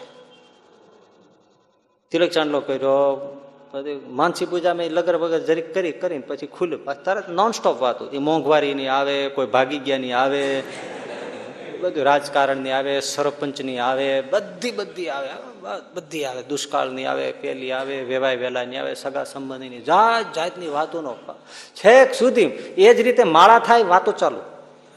દંડવત કરતા કરતા વાતો. છેક સુધીની પૂજા પૂરી થઈ ગઈ. દસ પંદર મિનિટ જેવું ચાલ્યું. વાતો કરતા કરતા પૂરું થઈ ગયું. હજી હું વિચારું છું કે એને પૂજા કરી હતી. આવી રીતે આમાં ક્યાંથી પાપ બળે? આને પૂજા કરી કહેવાય? એકાકાર થઈને પૂજા પણ એ થાય તો થાય, સમજે તો થાય. એવી રીતે જ્યારે એકાકાર થઈને પૂજા કરે, ત્યારે બધા પાપ બળીને ભસ્મ થઈ જાય. પણ શરત કેવી મહારાજે કરી છે? આ મધ્યનું બાસઠમાં એ વાંચવા જેવું છે. મહારાજ એમ કહ્યું શબ્દ વાપરો ખાસ. ગમે તેવી ક્રિયા થઈ ગઈ હોય ગમે તેવા કર્મ કરી નાખ્યા હોય દિવસ દરમિયાન, પણ જો આવી રીતે એકાકાર થઈને પૂજા ભગવાનના ભજનમાં જોડાય, તો બધા પાપ પડીને ભસ્મ થઈ જાય. ગમે તેવા છૂટ આપી બોલો. પણ મર્મ ત્યાં જ છે કે જે ગમે તેવા કર્મ કરે પછી એનાથી એકાકાર થવાય નહીં. અને જો કોઈ સંજોગ વસાત થઈ જાય, તો કોઈ પાપ બચે નહીં. એ પણ એટલું જ સાચું છે. સંજોગ વસાત શું એ આપણે આગળ ચર્ચામાં કદાચ આવી જશે. ક્યારેક થઈ જાય એવું. અતિ દુરાચારી હોય તો ક્યારેક જો એકાકાર થઈ જાય તો બધા બળીને ભસ્મ થઈ જાય. પણ એ એકવાર જે એકાકાર થઈ ગયું આવી રીતે, એ પછી પાપ કરી પણ શકે નહીં. છે ને અંદર વાતમાં કેટલું રહસ્ય છે. કરે ગમે તેવા કર્મ તો એકાકાર થાય નહીં. અને જો એકાકાર એકવાર થઈ ગયો, તો પછી ક્યારે પાપ કરી શકે નહીં. એટલે બીજો મુદ્દો છે તે તન્મયતા, એકાકાર થઈને પૂજા કરે. હવે ત્રીજી વાત. ભગવાનનું નામ વાપર્યું છે. શું વાપર્યું છે? મુરારી. એમાં બે શબ્દ છે. મૂર અને અરી. મૂર એટલે મૂર નામનો દૈત્ય અને અરી એટલે દુશ્મની અને હણના એમ નામ બન્યું મુરારી. યોગ્ય બરાબર વાપર્યું છે આ ત્રીજો મુદ્દો સમજવાનો એ છે. મધ્યના આઠમા વચનામૃતમાં શ્રીજી મહારાજે કહ્યું કે ભગવાન નારાયણ એકાદશ ઇન્દ્રિયો, દસ ઇન્દ્રિયો, અગિયારમું મન, એને અંતર સન્મુખ કરીને પોઢ્યા હતા. એ વખતે મૂરદાનો ભગવાનની સાથે યુદ્ધ કરવા આવ્યો. ત્યારે ભગવાનની એકાદશ ઇન્દ્રિયો, દસ ઇન્દ્રિયો અને અગિયારમું મન, એના તેજમાંથી એક કન્યા પ્રગટ થઈ. આ દાનવ લડવા આવ્યો, મૂરદાનવ, તો કન્યા પ્રગટ થઈ. દસ ઇન્દ્રિયો ને અગિયારમું મન ભગવાનનું હતું, એના તેજમાં. અને હાથમાં ખડક. કન્યાનું રૂપ જોઈને પેલા મૂરદાનવે કીધું કે તું મને લગ્ન, મારી સાથે લગ્ન કર. મોહિત થઈ ગયો. એટલે પેલી કન્યાએ કહ્યું કે મારે પ્રતિજ્ઞા છે, મને યુદ્ધમાં જે જીતે, એને હું વરું. હવે એને યાદ એટલું ન રહ્યું કે જીત્યો ક્યારેક કહેવાય? બેમાંથી એક મરે ત્યારે. હું જે જીતે, મને યુદ્ધમાં જીતે, એને હું વરું. મુર્દાનવ કે હું તૈયાર છું. અને યુદ્ધ થયું. અને પેલી કન્યાએ ભગવાનના ઇન્દ્રિયોમાં, મનમાંથી, તેજમાંથી પ્રગટ થઈ કન્યાએ મુર્દાનું માથું કાપી નાખ્યું. આ ભગવાનની સેવા કરી એટલે ભગવાન એના ઉપર પ્રગટ, પ્રસન્ન થઈ ગયા. દસ ઇન્દ્રિયો અને અગિયારમું મન, એમાંથી એક કન્યા પ્રગટ થઈ એકાદશ ઇન્દ્રિયોમાંથી એટલે એનું નામ પડ્યું એકાદશી અને ત્યારથી એકાદશીનું વ્રત ચાલ્યું આવે છે. આવી પુરાણની કથા છે એમ મહારાજે વચનામૃતમાં કીધું. અર્થ શું છે? કે જેની એકાદશ ઇન્દ્રિયો મૂળ દાનવને હણે નાખે, એને સમ્યક પૂજા કરી છે. જેની ઇન્દ્રિયોમાંથી, જેના મનમાંથી સંસારના ભાવ વયા ગયા છે, કામના ગઈ છે મોહ ગયો છે, દોષ ગયા છે. સંસારના ભાવ નીકળી ગયા છે, એવો થકો જે પૂજા કરે છે, તો એણે ભગવાનની પૂજા કરી છે. હવે આ આ કેટલી શરત પહેલી છે. વિચારીએ ત્યારે એકવાર પૂજાનો અર્થ કેટલો ગંભીર શંકરાચાર્યજી મૂક્યો છે. મુરારીની પૂજા ત્યારે ગણી કરી ગણાય. આ બધા ભાવ છૂટીને પૂજા કરે. અમદાવાદના બીજા વચનામૃતમાં મહારાજે નાઈ ધોઈનું વચનામૃત કહેવાય છે. પવિત્ર થઈને. દેહ ભાવ બધા મૂકીને ભગવાનની પૂજા કરે. ત્યારે જરૂર આવી વાત કરીએ ને ત્યારે અયોધ્યા પ્રસાદી બાપાનો પ્રસંગ યાદ આવે. આ મેળા ઉપર હજી એમનું આસન. અને પૂજામાં બેઠા હતા અને પાર્ષદે ચાદર ઓઢાડી અને પૂજામાં બેસી ગયા. ચાદરમાં છુપાયેલો વીછી. અને વીછીએ ડંખ માર્યો. અયોધ્યા બાપાને ખબર તો પડી. વીછી કરી પણ એમ જ બેઠા હવે આ આ પરાકાષ્ઠા કહેવાય.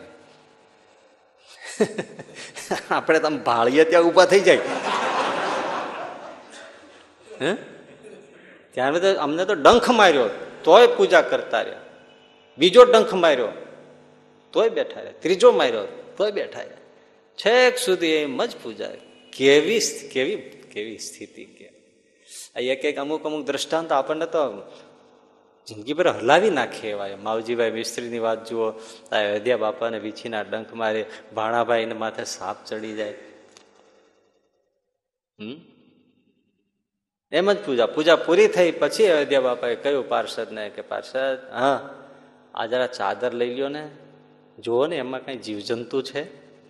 અને જ્યારે એમણે આમ જોયું, આવડો મોટો વીછી નીકળ્યો.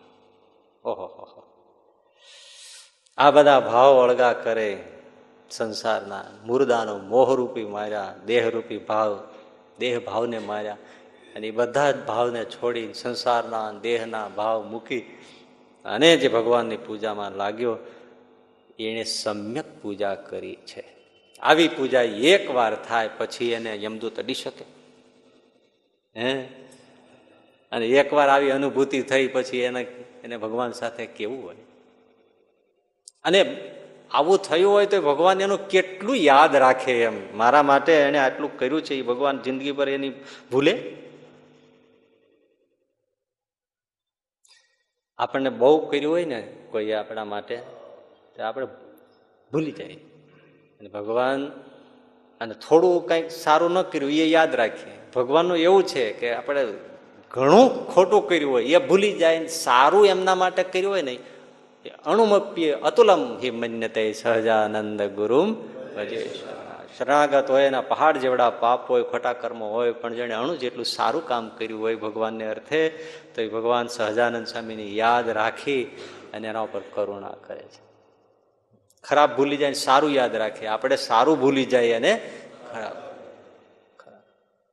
વર્ષો સુધી આપણે રાખ્યું હોય, પણ જો ક્યારેક સેજ કહેવાય ગયું હોય કોઈને અરસ પરસ વાત પૂરી. પછી પેલું જ યાદ આવે એનાથી આમ કેમ કહેવાય? એવું છે. તો સમ્યક પૂજા. પણ આવી પૂજા ચાર રસ્તેથી થઈ શકે છે. હવે એ થોડું સમજવાનું છે. થઈ શકે. ચાર માર્ગથી થાય છે. એમાંથી કોઈ પણ એક આવી જાય, તો સમ્યક પૂજા થાય. પેલું. એક અભ્યાસથી થાય. આ માર્ગ એક છે અભ્યાસનો રોજ અભ્યાસ રાખે તો ધીમે ધીમે ધીમે ધીમે ક્યારેક તો તણખો જરી જ જાય. માચીસ પહેલી થઈ ગઈ હોય પણ આમ જો કર્યા રાખીએ તો એ ક્યારેક એકાદી દિવાસળી સળગી જાય. અભ્યાસથી થાય. બોટાદના શિવલાલ શેઠ પૂજા કરવા બેઠા. ધ્યાન કરવા બેઠા એના રૂમની ઓરડાની અંદર. પટારા ઉપર ઘીનો વાસણ ભરેલું. વીસ કિલો ઘી મણે ઘી એમાં કે બિલાડાઓ બે બાજતા વાજતા આવી ગયા ને એમાં કોઈ અભરાઈ ઉપર મૂકેલું છે શેલ્ફ ઉપર. એ વાસણ પડ્યું ને વાસણ ઓલા વાસણ ઉપર પડ્યું બિલાડા પડ્યા. તો પેલું ઘીનું વાસણ ઢળ્યું અને બધું ઘી ઢોળાઈ ગયું. પણ શિવલાલભાઈ તો ધ્યાનમાં હતા. પછી એમના પિતાશ્રી ભગા દોશી. એણે આ બધું જોયું. એટલે શિવલાલભાઈ જ્યારે ધ્યાનમાંથી જાગ્યા ત્યારે ખીજાય. ત્યાં ધ્યાન કરો છો? અહીં બેઠા છો? તે એટલું ધ્યાન નથી રખાતું? આ વીસ કિલો ઘી આમનું એક મણ ઘી જતું રહ્યું. એટલું તો કરવું જોઈએ. કોણ ના કરે છે? તમને ધ્યાન ન કરો, ભજન ન કરો. પણ આ ઢોળતો ઢોળાતું હોય, એ જરાક ધ્યાન દો ભગાતો છે કે, પિતાજી, આ એક મણ ઘી ઢોળાઈ ગયું, એમાં એટલો કકળાટ કરો છો? હમણાં આપણે કેટલા મણ બેનનો લગ્ન પ્રસંગમાં ઢોળી નાખ્યો. અરે મારા, મૂર્ખ લાગે છે તું. બેનનો વિવાહ કર્યો, એમાં ઘી ઢોળી નાખ્યું કહેવાય? તો કે એમાં જે જમવા આવ્યો, એ કોઈ ભગવાનનો ભગત હતો? ધોળાઈ જ ગયું છે ને. શું આમાં એક મણ માટે હવે કકળાટ કરો? સમજો, હવે મૂળ વાત તમે સાંભળી લ્યો. હું જ્યારે ધ્યાનમાં બેસું છું, અભ્યાસની વાત છે, કે હું જ્યારે ધ્યાનમાં બેસું છું, ત્યારે આખા બોટાદને પહેલાં હું સળગાવી દઉં છું. પછી આપણા ઘરને સળગાવી દઉં છું. પછી તમારા સમેત બધા સંબંધીઓને બધાને સળગાવી દઉં છું. પછી હું મારા દેહને સળગાવી દઉં છું. અને બધું સળગાવી અને પછી મહારાજની મૂર્તિમાં એક લીન થઈ જાઉં છું પિતાજી. પછી મને કાંઈ ખબર પડતી નથી કાંઈ શું આવ્યું ને શું ગયું ને શું થયું. એટલે મને ખબર નથી કે બિલાડાએ ઘી ઢોળ્યું. જો ખબર પડી હોત તો હું ધ્યાન આપત. હવે જો લ્યો. અભ્યાસની વાત છે. પણ હવે જે આ ઘણા તમે જુઓ ને ક્રિકેટ મેચ વર્લ્ડ કપ હાલતો હોય, જોતા જોતા પૂજા કરતા હોય. આ જે ભૂલો થતી હોય એ થોડી ગણાવું ને ઘણા એ સમય અને ન્યૂઝ આવવાનો સમય એક સરખો હોય. બે ચાલતું હોય. ન્યૂઝ એ જોતો જાય, આ જોતો જાય. રિમોટ જ બાજુમાં રાખે. બહુ જાજા ન હોય, ભલે કોઈ હોય, પણ ક્યારેય આવી ભૂલ ન કરાય. આપણે ક્યારેક જોયા હોય ને પૂજા કરતા હોય ટીવી આમ સામે હાલતું તો પૂજા નથી. પૂજા એટલે પૂજા. વાત સામાન્ય લાગે છે, પણ પૂજા જેની સવારનું મંગળાચરણ છે, એ જેને પૂજા જેની સુધરી ગઈ, એનો દિવસ નહીં, ધીમે ધીમે આખી જિંદગી સુધરી અને જેની આખી જિંદગી સુધરી, એનું મરણ પણ સુધરી ગયું. સવારથી જ ચકડી ચાલે. ઉઠીને જ. ઘણાને એવી ટેવ હશે ઉઠીને બ્રશ કર્યું, ન કર્યું, જો સમય મળ્યો, પેલા છાપા વાંચે. બહાર ખોલીને જઈને છાપું લઈ આવે બધા સમાચાર આ કદડો વાંચે પછી મન સ્થિર રહે. ગમે તેવા સંજોગો હોય, પૂજા પૂરી ન થાય, ત્યાં સુધી કોઈ ન્યૂઝપેપરને અડાય. એ બધું આગું જ ભાઈ એકદમ સાત્વિકતા છે, ઉઠ્યા છે, બધું શાંત થઈ ગયું છે, તો નિરાતે પૂજા કર્યા, પછી વાંચો ને કોણ ના પાડે? આ વાંચ્યા પછી કઈ સ્થિર ના રહી. ન ન્યૂઝ, કોઈ પેપર આ તે બધું કાંઈ નહીં. પૂજા પૂજા. ઘણાને તો આપણે કહેવાનું મન થાય, પણ કહેતા નથી. એ પૂજા કરે, એક્સરસાઇઝની જેમ કરે, બસ. તમને સાડા નવે છે ને, હું અહીં બેઠો ને, બાકડે ને બેઠ સવારે. ત્યારે એક બે દર્શનાર્થીઓ આવે. તમે જુઓ ને, તમે ગોઠો વળી જાઓ તમે એવા આવે છે. એક સેકન્ડ મારે પૂરતોય પણ ઠાકોરજી સામે ધ્યાન ન હોય, છતાંય દર્શન કરે છે, બોલો. અને જે એની હડફેટે જો તમે ચડી ગયા તો તમે ગોથા ખાઈ જાઓ ત્રણ. એટલી સ્પીડમાં એવી રીતે જાય, મને તેનું વર્ણન કરવું ઠીક નથી લાગતું. એવા. પાછો તરત જ પાછો મોબાઈલ ચાલુ જ હોય. આવે સાધુ મોબાઈલ ચાલુ વાતો કરતા જાય, આમ ફાતો કરતા જાય. પ્રદક્ષિણા કરતા જાય, મોબાઈલ ચાલુ, આમ વાતો કરતા જાય. આપણે એને શું કેવું હજી મન નથી સમજાતું. એકાથે ડબ્બો ખોલતા જાય, વળી સાકર ખાતા જાય, વળી પ્રદક્ષિણા કરતા જાય, મોબાઈલ કરતા પાછું એ વાતો વાતો કરતા કરતા આમ આમ કરી નીકળી જાય. પાછું નિયમ કે આમ મંદિરના પગથિયે જરાક આમ બેસવું, એવું. એટલે વળી વળી બાકડો છે ને ઢીંગ દઈને અડાડીને હાલ. એટલે ભાઈ, આ જે પોર્ટ્સ બનાવ્યા છે, એ તો તમે જે અંદર ઠાકોરજીના દર્શન કર્યા છે, એનું મનન ચિંતન કરો, પછી પગથિયા ઉતરીને જતા રહેશો, ભૂલાઈ જશે, એટલા માટે ત્યાં શાંતિથી બેસવા માટે બધું બનાવ્યું છે. એની જગ્યાએ એને એમ કે આ કોઈ વિધિ છે. એટલે નીકળી જાય બહાર અત્યારે વાત કરું છું, મને બધું દ્રશ્ય દેખાય છે ભાઈ. મને થાય શું દર્શન કરતા છે શું કઈ નહીં. એને ક્યાંથી થાય? એટલે અભ્યાસ રાખે તો થાય. એક ફકીર નમાજ પડતો હતો. મુસલમાન, મુસ્લિમ ફકીર. ચટ્ટાઈ પાથરી હોય અને પછી આમ ઘૂંટણીએ પડીને ફરતો એમાં એક એને સ્ત્રી ભટકાણી. દોડતા દોડતા આમ નીકળ્યું. ફકીર બિચારો આમ ગોથું લથડિયું લઈ ગયો. પણ સ્ત્રી તો નીકળી ગઈ. રામણે જોયું કે આ, આ- આવી રીતે આમ તો પાછળ દોડ્યો ફકીર. અને પછી બાઈને ઊભી રાખી. તને ખબર પડે છે કાંઈ? શું? હું નમાજ કરતો હતો, બંદગીમાં હતો, અને તું મને ભટકાણી એટલી ખબર ન પડી. ચટ્ટાઈ ઉપર આવી રીતે પગ દીધો, મને ગોથું ખવડાવતી ગઈ. જરા ધ્યાન રાખો, આવી રીતે કોઈ બંદગી કરતા હોય અવરોધ કરો છો.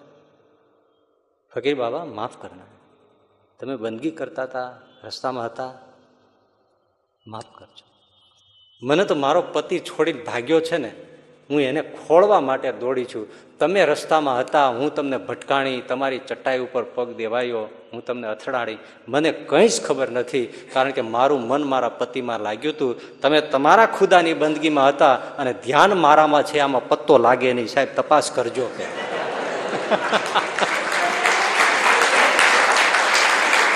શું એને વાત કર્યો કે તમે કરો છો તમારા ખુદાની બંદગી અને ધ્યાન મારા ઉપર છે. આમાં પત્તો લાગે નહીં. ફકીર બાબા, વિચાર કરજો. ફકીર જાગી ગયો. કે વાત સાચી છે. એક એનો લૌકિક પતિ ભાગી ગયો તો છોડીને. એને ખોળવામાં એ દેહભાન ભૂલી ગઈ. સ્થળ, કાળ બધું ભૂલી ગઈ. તો હું ખુદાની બંદગીમાં એટલો લીન ન થઈ શક્યો? બસ ફકીરે પછી અભ્યાસ કર્યો. બંદગી કરે ત્યારે બધું જ ભૂલી જાય. પછી એની સાથે એક સાધુ વર્ષો વૈયા ગયા. ચાલ્યા જતા જંગલ જેવો પ્રદેશ આવ્યો. બંદગીનું ટાણું થયું અને ચટાઈ પાથરી અને બે બંદગીમાં લાગી ગયા. જંગલનો પ્રદેશ એમાં ભયંકર સિંહે ત્રાડ પાડી. તો બીજો સાધુ ફકીર હતો ને, એ તો ઝાડ ઉપર ચડી ગયો. સિંહ આમ તો ગુર્રાટી કરતો કરતો આવતો જ તો. પણ આ બંદગી એમને કરતા જ હતા આની સામે આવીને સિંહ ઊભો રહ્યો વયો ગયો, નીકળી ગયો. ક્યાંય સુધી અદ્રશ્ય થઈ ગયો, પછી પેલો ફકીર નીચે ઉતર્યો. આમની બંદગી પૂરી થઈ. પછી પેલા ફકીરે પૂછ્યું, કે આ તમને સિંહ આવ્યો તો તમને બીક ન લાગી? ભયંકર ગર્જનાઓ કરી. તો ક્યારે? શું ક્યારે? હું ચડી ગયો જાડવા ઉપર. મને કશી ખબર નથી. મને તો જ્યારથી પેલી મહિલા ગુરુ રૂપે મળી ત્યારથી મેં અભ્યાસ કર્યો છે. પછી મને સ્થળ કાળ કાંઈ ભાન રહેતું નથી. અભ્યાસથી થાય. ઘણાભાઈ અભ્યાસ કરીને મન લગાડ્યું છે ત્યારે થતું છે. એટલે એક અભ્યાસનો માર્ગ છે. બીજો બીજો ભયથી થાય. જો આ ઓલા પાપીની આપણે વાત કરી હતી ગમે તેવા કર્મો કર્યા પણ જો ક્યારે ઝપાટામાં આવી ગયો, અને જો એને લાગી ગયું, ભય આવે ત્યારે જે ભજન થાય છે ને, એક તાર લાગી જાય, હં? નાભીમાંથી ભજન થાય. નાભીમાંથી એકાકાર થઈ જવાય. ગજેન્દ્ર મોક્ષની કથા ભાગવતમાં આવે છે, કમળ એક ચડાવીએ શું? એકસો આઠ ચડાવીએ તોય ભગવાન નથી આવતા. અને ગજેન્દ્રે એક જ કમળ લઈને આમ ભગવાનને કીધું ચડાવ્યું, હે ગોવિંદ, લઈ જાય હા ગોવિંદ, હે ગોપાલ બધો જીવન હારે. થી આવી ગયા સુદર્શન ચક્રમુર્ગ ઓલું જોડને કાપી નાખ્યું હાથીનો ઉદ્ધાર કર્યો. ભાગવતમાં કથા છે પુરાણોમાં છે. એકાકાર થઈને આંખમાં આંસુ સાથે ગજેન્દ્રએ પુકાર કર્યો છે. બાકી તો ભલે ને ગમે એટલા ફૂલો ચડાવે. જામનગર પંથકનું પેલો અલૈયા મેઘપુર ગામ છે. વાત ઘણી વાર કરી, પણ આને અનુકૂળ લગતી છે એટલે કેવી પડે. તો એ સુંદરજી આમ વાણ્યા પણ ધંધો સોનીનો. તો મેઘપુરથી એ જામનગરમાં સોનું ને હીરા જવેરા તેવું બધું લેવા માટે નીકળ્યા રાત પડી ગઈ દુકાનનેથી બધું ખરીદ્યું. ઝવેરી ઓળખીતો હતો. એમણે કીધું, અત્યારે નીકળવું ઠીક નથી. રાત ત્યાં રહી ગયા. માલ ગણો. સોનું, ઝવેરાત. આવ્યા ત્યારે સથવારો મળી ગયો તો. વળતા કોઈ મળી જાય છે એવી આશા, પણ કાંઈ કોઈ મળ્યો નહીં. અને સવારે એને એમ થયું હોય ત્યારે વહેલા નીકળી જઈએ. વચ્ચે નદી આવે. ના, એને પૂજા કરશું. એટલે વહેલા નીકળી ગયા. સુંદરજીભાઈ. કેટલો પંથ કાપ્યો એટલે ઊંડ નદી આવી વચ્ચે એનો બે કિલોમીટરનો એવો ભયંકર બિહડ રસ્તો આવે. ઊંડા ઊંડા કોતરો ને ખાયો ને ભૂંભલિયા થોરની વાડ્યો. એટલે ત્યારે આમને જરા ફફડાટ તો થઈ ગયો. અને ત્યાં જ ઘોડાના ડાબલા સંભળાણા. જ્યાં પાછું ફરીને જોયે ત્યાં તો કાળકૂટ જેવો વિકરાળ માણસ એક વાઘેર આવે જામનગરનો. હાથમાં ખુલ્લી તલવાર. સુંદરજીને થઈ ગયું મારી નાખ્યા. હવે બચવું કઠણ છે. આજે વિચારે ન વિચારે, ત્યાં તો આવી ગયો. તલવાર અડાડીને કે આમાં શું છે? મારા પ્રભુની પૂજા છે અને થોડોક સામાન છે. એમ? ધંધો શું કરે છે? સોની છું. સોનીની પાસે બીજો સામાન હોય. હાયલામ. કર્યા આગળ. ફફડી ગયા મહાજન. વાણિયાને સોની ઢીલા તો હોય અને ઢીલા ન હોય ત્યાં કરે શું? લઈ ગયા કોતરો બિહડ કોતરોમાં. એક બાજુ ઊંડ નદીનું પાણી ઘૂઘવાટા કરે, એના પટમાં લઈ જઈને કે ઉતાર, એ બધો સામાન હેઠા મૂક્યો. જો જે હોય તે હું લઈ તો લઈશ, પણ હું તને મારી પણ નાખીશ. કારણ કે તને જીવ તો મૂકું, તો તું કોઈને કહી દે. અને બીજું, હું વગર મહેનતે કાંઈ લેતો નથી. મારી તો ખરો જ તારે જે, જેને યાદ કરી લેવા કરી લેજે. એટલે એ તો ખલેચો મૂકીને આમણે કીધું, ભાઈ સાહેબ, તમારે જોતું લઈ લ્યો, મને મારી શું કામ નાખો છો? પણ પેલા કે હું તને મારી જ નાખીશ. આને થયું પૂજા બાકી છે. પૂજા કરી લો, પછી ભલે મારી નાખે. અને સુંદરજી ભાઈ તરત નાયા ધોયા વગર જ, એ તો એમ જ હોય ને લઈને પૂજા પાથરી. હવે પૂજા કેવી થાય એ તમે કયો. એટલે હું કહું છું કે ભય હોય તો એકાકાર થઈ જવાય. એ બધી બારીઓ બંધ થઈ જાય ને. કોણ યોદ્ધો હતો? એ એમણે સામે દુશ્મનો ઉપર હુલ્લો કરવાનો હતો. નદીમાં નાવમાં બેસીને આખું સૈન્ય ઉતારી નાખ્યું સામે કાંઠે. પછી બધી નૌકાઓને કેરોસીન છાંટીને બાળી નાખી. કોઈ કીધું, આ શું કરો છો? તો કે, નૌકા બચી હોય તો સૈનિકોને એમ થાય ને પાછા ફરવાનો ચાન્સ છે. હવે તો આમે મર્યા ને આમે મર્યા. હવે લડશે ને જીત થશે અને ચોક્કસ જીતી ગયા. કારણ કે બધાને મનમાં થઈ ગયું કે આમે મરણ છે ને આમે મરણ છે. આપણે વિકલ્પ રાખીએ છીએ ને એટલે કઈ થતું નથી. મનમાં ગોઠવણી હોય આપણે કે જો આમ નહીં થાય તો આમ ભગવાનને કરશે. અને ભગવાન નહીં કરે તો આપણે આમ કરશું. વિકલ્પ હોય. નરસિંહ તો બેસી જાય બેસી જાય. પછી વિકલ્પ ન હોય કે ભગવાન જો ઠાકોરજી પૂરું નહીં કરે તો ફલાણા પાસે જઈને હું મેળ પાડી દઈશ. વિકલ્પ નહીં. નિર્વિકલ્પ નિશ્ચય એક પણ વિકલ્પ નહીં. એટલે અહીંયા પછી વિકલ્પ તો રહે જ નહીં. ભાઈ, એમણે પૂજા પાથરી સુંદરી સોની અને આંખમાં આંસુ આવી ગયા. પૂજામાં શું જોઈએ? પાણી જોઈએ, જળ અભિષેક જોઈએ. ફૂલ જોઈએ, ફળ જોઈએ, દીપ જોઈએ અને ધૂપ જોઈએ. એટલું જોઈએ ને?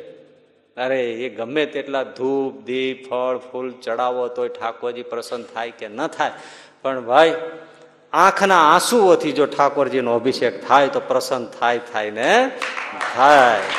અને દીપ જલાવવાનો અંદરમાં અંદર વિરહ, વેદના, પશ્ચાતાપ, એનો દીવો જલે અને મનનો ભાવ છે, એનો ધૂપ સુગંધ ઉઠે અને શ્રીફળ વધેરવાનું છે, પણ એ શ્રીફળ નહીં, આ માથું છે ને એ જ મસ્તક મૂકીને સમર્પણના ભાવ આવી જાય.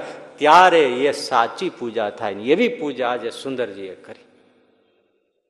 એવા આંખમાં આંસુ સાથે હે નાથ ધંડડા હેલા જાય આંખમાંથી. મહારાજ, તમે રાખો તો જ બચાય. ત્વમેવ શરણમ, અન્ય શરણમ નાસ્તી. મહારાજ, હવે બીજો કોઈ નથી આવ્યો તમે બચાવો તો થાય. સ્વામિનારાયણ સ્વામિનારાયણ ભજન કરે ને. એમાં પેલા પેલું ફંફોડતો જાય છે. અને બધું લેવા જેવું લેતો જાય છે વાઘેર. અને પેલાને કીધું કે જોજે, હમણાં આવ્યો છું. એ બધું એક બાજુ કરી, લોચો વાળ્યો અને તલવાર કાઢી અને સુંદરજીની ઉપર ઘા કર્યો. કપાસનો રૂ ભર્યો હોય કોથળામાં એના ઉપર ઘા કરે અને કોથળામાં તલવાર જેમ જંક લઈ જાય, એમ જર્ક લઈ ગઈ તલવાર. આ તો તલ્લીન છે. ભગવાને જો કેવું કર્યું? પણ જ્યાં બીજી વાર વાઘ કરવા જાય, ત્યાં ભયંકર સિંહની ત્રાડ સંભળાય. હજી તો વાઘેર કાંઈ વિચારે, ન વિચારે, સુંદરજી જોવે, ન જુએ, ત્યાં તો ઘે ઘે ઘે ઘે ઘે ઘે ઘે કરતો સિંહ આવ્યો અને પેલા આ વાઘેરને બોચીમાંથી પકડી મારીને ડૂચો કાઢીને ફેંકી દીધો. સુંદરજી જોઈ રહ્યો કે આ સિંહ ક્યાંથી આવ્યો? હવે એને તો બે બાજુ થઈ ગયો. આમ મરે આમે મરે. આમ. વાઘેર તો મરી ગયો પણ આ? પણ હજી તો જ્યાં દ્રષ્ટિ પાછી લે ના લે, ત્યાં તો સિંહ અદ્રશ્ય થઈ ગયો સહજાનંદ સ્વામી એમાંથી પ્રગટ સિંહ. સિંહમાંથી સહજાનંદ દોડીને પગમાં પડી ગયા. અરે મહારાજ, તમે મારા માટે સિંહનું રૂપ લીધું. અરે સુંદરજી, હવે આવી રીતે કોઈ દી નીકળતો નહીં, અમારે પાછળ પાછળ ફરવું પડે છે. હથવારો મળે તો જ ખરીદી કરજે, નહીં તો ઘરે બેસજો. નાહકના અમને શું કામ દોડાવો છે? મહારાજ, હવે આવી ભૂલ નહીં કરું. ભગવાન દયાળુ, એનો બધો સામાન પોલાને સુંદરજીને ખલેચામાં પૂરાયો. લે મૂક્યા લે, આ ભર. ખભે મુકાયો. જાઓ. હાલો, હારે છું. મૂકી, વળાવી. અને આપણો બાપ અદ્રશ્ય થઈ ગયો. એકાકાર ભય થાય ત્યારે થાય. નહીં વિમાનમાં બેઠા હોય ને કડકડાટી બોલી જાય વેધરને લીધે. જોયો? ને મેં ઘણી વાર જોયું છે, પ્લેનમાં ખબર ને આપણને ઉતરે ત્યારે આપણને તો કંઈ એવું લાગતું નથી, પણ આપણે જોયું છે પ્લેનમાં ગણે કે પ્લેન જ્યારે ઉતરે ને, ત્યારે ઘણા પછી આમાં તાળીઓ પણ હાશ ઉતરી ગયા એમ. ખરેખર મેં ઘણી વાર જોયું છે આવું. એટલે હું જોયે રાખું કે આ ખરેખર ડેન્જર હશે એમ, એટલે નહીં આપણને કંઈ ખબર નથી ડેન્જર ગણાતું છે, નહીં ગણાતું હોય પણ એ ઘણા આમાં આભાર માનતા છે ઠાકોરજીના ઉતરતી વખતે, એવું લાગે. તમે જોયું હોય તો ખબર નહીં. મેં તો જોયું છે ક્યારેક ક્યારેક, એટલે મને લાગે. એમાંય જો વેધર ખરાબ થાય ને પૂછડીએ વારો આવ્યો હોય બેસવાનો, છે. સેજે આમ થાય ને ગયા એમ જ લાગે. ભજન થાય તમારે, ઊંડી થાય, ઊંડેથી થાય. તો એ માધવપ્રી સાહેબ નથી વાત કરતા કે ઓલા સિસલથી ટાપુ ઉપરથી જતા હતા ને બે મશીન વાળી બોટ હતી, એમાં એક તો બંધ હતું, આગળ ગયા, બીજું બંધ થઈ ગયું. પછી શું થાય? ઘૂઘવાટા કરતો સાગર હોય ને એમાં. પણ છે ને ભગવાન, તો પાછું ચાલુ થઈ ગયું. કિનારે પહોંચી ગયા. એટલે ભય હોય તો એકાકાર થઈ જાય. ત્રીજું પ્રેમ હોય તો એકાકાર સ્વાભાવિક થઈ જાય. પ્રેમથી જ્યાં જ્યાં પ્રેમ હોય ત્યાં એકાકાર થાય દિશાબાનનું કઈ રે નહીં, એ તમે લૌકિકતામાં પણ સમજી શકો છો. કાંઈ ખબર ન પડે. એ ખોવાઈ ગયા હોય. પ્રેમ પદાર્થ જેવો છે. જોકે એના સંસારને પ્રેમ કહેવાય જ મોહ છે. તો વિશુદ્ધ પ્રેમમાં તો શું થતું હોય શક્ય છે જામનગર પાસેના અલૈયા મોડા, એ આપણે સચ્ચિદાનંદ સ્વામી પ્રેમી સંત મહારાજ સાથે રહેતા, એ એમનું પૂર્વાસરનું ગામ અને એ ક્ષત્રિય દરબાર અને એનું નામ દાજીભાઈ. અને એ મામાને ત્યાં રહેતા, અલિયા મોડામાં. શ્રીજી મહારાજ અલિયા મોડા આવ્યા. સૌ સામયું કરીને હરિભક્તો હશે ગયા. એમની સાથે આ દાજીભાઈ પણ ગયા. અને આ પહેલી જ વારનું એમને શ્રીજી મહારાજનું દર્શન, દાજીભાઈનું. સચ્ચિદાનંદ સ્વામીને પૂર્વાશ્રમ. પહેલી જ વારનું. પણ એ સામયું થયું. એ મારા હવે આપણે શું વર્ણન કરવું એ મૂર્તિનું? એ દર્શન કર્યું. કોણ જાણે એને શું પ્રેમ થઈ ગયો? ઓહો હો આવું રૂપ જોયું નહીં. આવી મહક મૂર્તિ. આવી. એને ચિત્ત તણાઈ ગયું. શ્રીજી મહારાજ, એક બે દિવસે રોકાયા, પણ એ બધું સામે ટગર ટગર જોઈએ જ રાખે જેમ ચંદ્રની સામે ચકોર જોઈ રાખે. બસ દાજીભાઈ જોઈએ જ રાખે આમ. થાકે જ નહીં. અને મહારાજ તો શ્રીજી મહારાજ પછી બે દિવસે જતા રહ્યા. પણ આને એટલો બધો પ્રેમ થઈ ગયો, હેત થઈ ગયું મહારાજમાં, તો દેખાય તો નહીં ને. પછી રડવા માંડે, ક્યારેક હસવા માંડ. તો મામાન થઈ ગયું આનું ચસકી ગયું છે. લાગે જ ને આવો જુવાન છોકરો હોય અને અચાનક બેઠો બેઠો ઓસરીમાં બેઠો બેઠો રડવા માંડે એટલે શું થાય, કયો છે? તમારે જેવડો હોય ને ભેકડો તાણે, કેવું લાગે? મામાને થઈ ગયું કે આ છોકરોને છે ને એનું મગજ ચસકી ગયું છે. તે એણે ઓરડામાં પૂરીને તાળું મારી સાકળ મારીને તાળું મારી દીધું. હવે ગાંડું થઈ ગયું છે. ખેતરે વૈયા ગયા. ખેતરવાડી હોય ત્યાં જતા ત્યાં પહોંચ્યા ને તો એને કુવાને કાંઠે બાંધેલું પાકો પટ હોય ને, પથ્થર, ત્યાં દાજીભાઈ બેઠા બેઠા ભજન કરતા હતા. એલા, અહીંયા ક્યાંથી આવ્યું? હું તો તાળું મારીને આવું છું ને. પણ થયેલું શું? એને ઓરડામાં પૂર્યા અને એ તો મહારાજનું ભજન કરતા હોય એમાં લીન થયા. શ્રીજી મહારાજ ઓરડામાં આવ્યા. અરે, રાજી રાજી થઈ ગયા, પગ પકડી લીધા. મહારાજ કે હાલો દાજીભાઈ, પાછળ પાછળ. ઓરડામાંથી નીકળીને વાડિયા મૂકીને અદૃશ્ય થઈ ગયા. હવે એમાં શું એને?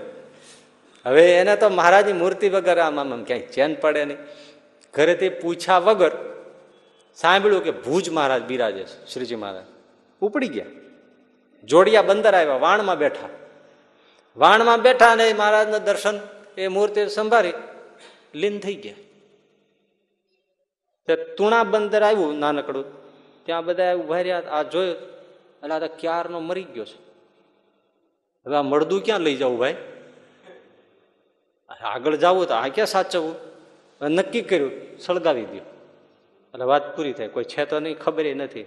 તેથી કાંઈ આવા કાયદા નહીં કાંઈ? કે ડેથ સર્ટિફિકેટ જોઈને, ફલાણું જોઈને બધા નક્કી કરી કાયદો.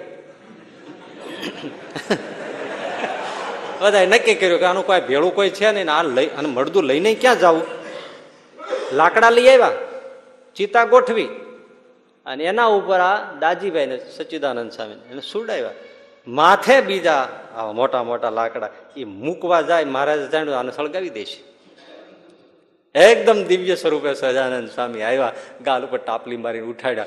ઉઠ્યા ભૂકીને ભાગ્યા ઓલા બધા એ તો સારું, એટલા બધા હતા, નહીતર તો થાય શું એમ?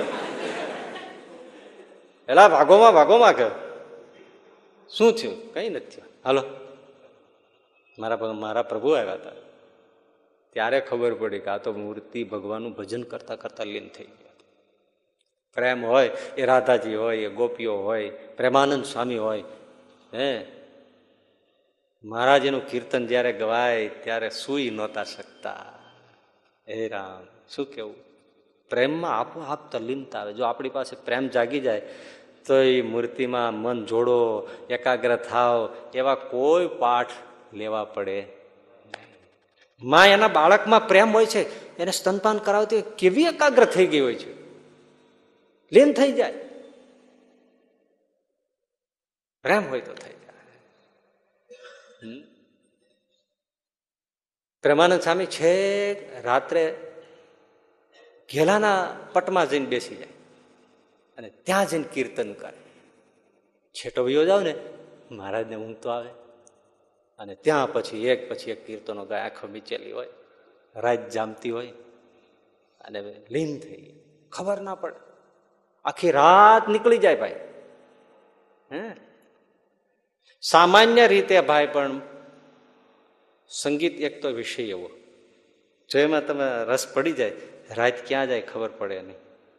તો આ તો આરાધ છે. એક પછી એક કીર્તન ઉપડતા હોય. પણ ભાઈ, એ જ્યાં કીર્તન ઉપાડે પહેલું ને બીજું જ્યાં શરૂ થાય, ત્યાં દાદાના દરબારમાંથી સહજાનંદ સ્વામી એ ચાદર ફેંકી અને પ્રેમાનંદ સ્વામી પાસે આવીને બેઠી ગયા હોય. ઓહો એવી રીતે મહારાજ દાદાના દરબારમાં એ સૂતા હશે. પ્રેમાનંદ સ્વામી કીર્તન શરૂ કરે તરમ રાજેયરા એ કરે પ્યારે તોરા મોરા જીયરા એ કરે तुम तो रहता मोरे जिया में कैसे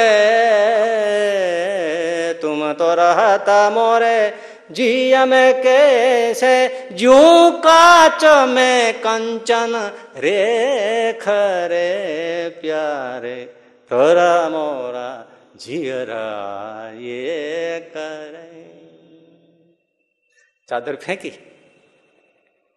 શ્રીજી મહારાજ ઉઠી ગયા એક ધોતી ખુલ્લી છાતી ખુલ્લું મસ્ત પ્રેમાનંદ સામે ગાય છે સરોદાઓ અને મહારાજ આમ આવીને બેઠા આ મૂર્તિ જોજો શું પ્રેમ. આમ બેઠા છે, આમ આંકડો ભીરો છે. એક જ ધોતી, છાતી ખુલ્લી, મસ્તક ખુલ્લું. આમ બેઠા છે. અને પ્રેમાનંદ સ્વામી ગાય છે. એક પદ બીજું પગ, ત્રીજું પગ. અડધી રાત ઉપર રાત ગઈ. એમાં અચાનક પ્રેમાનંદ સ્વામી પદ પૂરું થયું. અને આંખ ખુલી, ત્યાં જોયા. અરે શીઘ્ર કવિ શબ્દ સરી ગયા આવા ને આવા આવા ને આવા આવા ને આવા રે રેજો મારી આખડલીમાં આવા ને આવા રે આવા ને આવા આવા ને આવા આવા ને આવા રે રેજો મારી આખડલીમાં આવા ને આવા કેવા લાગતા છે આમ બેસતા છે? સાંભળતા હશે આમ. આમને રાત વહી જાય ને પ્રેમાનંદ સ્વામીને પણ રાત. આટલી જ પ્રેમાનંદ સ્વામી વાત કરી, તમે બધા ઠરી ગયા. શાંત થઈ ગયું. જો વાતાવરણ આખું બદલાઈ ગયું, જો.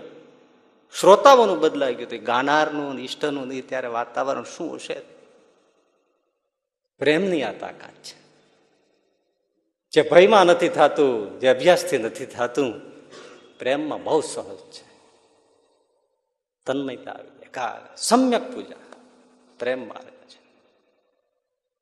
અને ચોથો એક, મહિમા હોય તો ક્યાં તન્મય નથી થવાતું, બોલો. શું ગુણાતીતાનંદ સામે ચોટ મારી છે ભાઈ? આવું તો કોઈને ન આવડ્યો ગુણાતીતાનંદ સામે ક્યારેય કોઈ માણસને, કોઈ વ્યક્તિને રૂપિયા ગણતા ગણતા હુઈ ગયો જોયો. હે ભાઈ, કોઈ રૂપિયા ગણતા ગણતા કોઈને ઊંઘ આવી ગયાના દાખલા છે? કોઈ સુયો? ક્યારેય સૂતો કોઈ?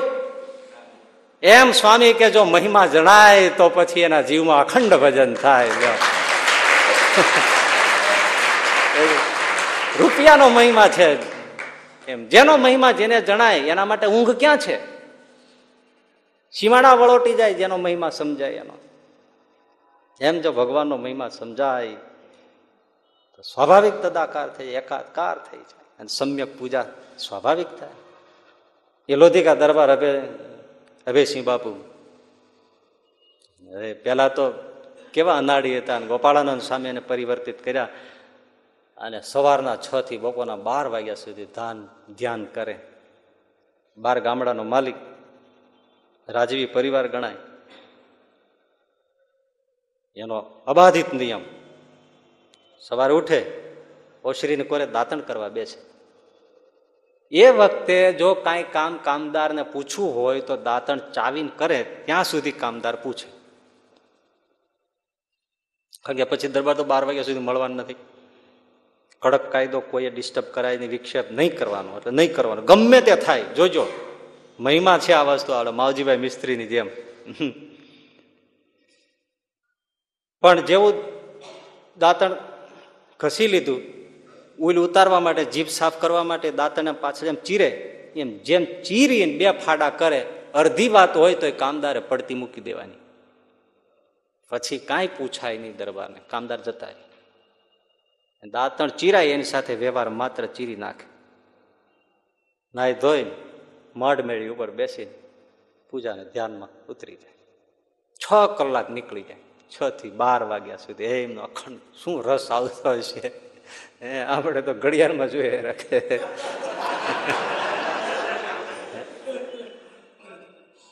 હજી મને આમનો ઘણી વાત થાય કે પંદર મિનિટ જે લોકો પૂજા કરે છે પંદર મિનિટમાં કરતા શું હશે? કારણ કે બે પાંચ મિનિટમાં તો પાથણું પાથરવામાં જાય. એક બે મિનિટમાં તિલક ચાંદલો કરવામાં ઘણા આમ જોઈ લેતા હોય, એમાં જાય. આ બધું જાય એવા. માનસી બધા થોડુંક કરે. હંકેલવામાં પાંચ મિનિટ જાય. તો વચ્ચે ચાર મિનિટ રે. તોય કે શું સંતો વાત કરો? પંદર મિનિટ? રોજ હું પૂજા કરું છું. પંદર મિનિટમાં ખરેખર પૂજા તો ત્રણથી ચાર મિનિટમાં જ થાય છે. અને એમાં એક યાદ રાખો, આ તો ગુરુકુળમાં નાના છોકરાઓ છે એટલે એનું મન રહે એટલા માટે કીર્તન વિશેષ કરાવવામાં આવે છે. પણ હંમેશા કીર્તન કરવા હોય તો પછી કરાય, બાકી તો નામ જપ થવા જોઈએ. પૂજામાં પછી આ તો છોકરાઓ પછી આ ગુરુકુળમાં ભણીને પછી વ્યા જાય, તોય એની રીત પ્રમાણે પછી હાથમાં એક હાથમાં ગૌ મૂકીને કીર્તન બોલે રાખે. નહીં, પછી કીર્તનના પદ ગાઓ. પેલા તો જપ થવા જોઈએ. હવે વિરોધીઓ હોય તો ખરા રાજના.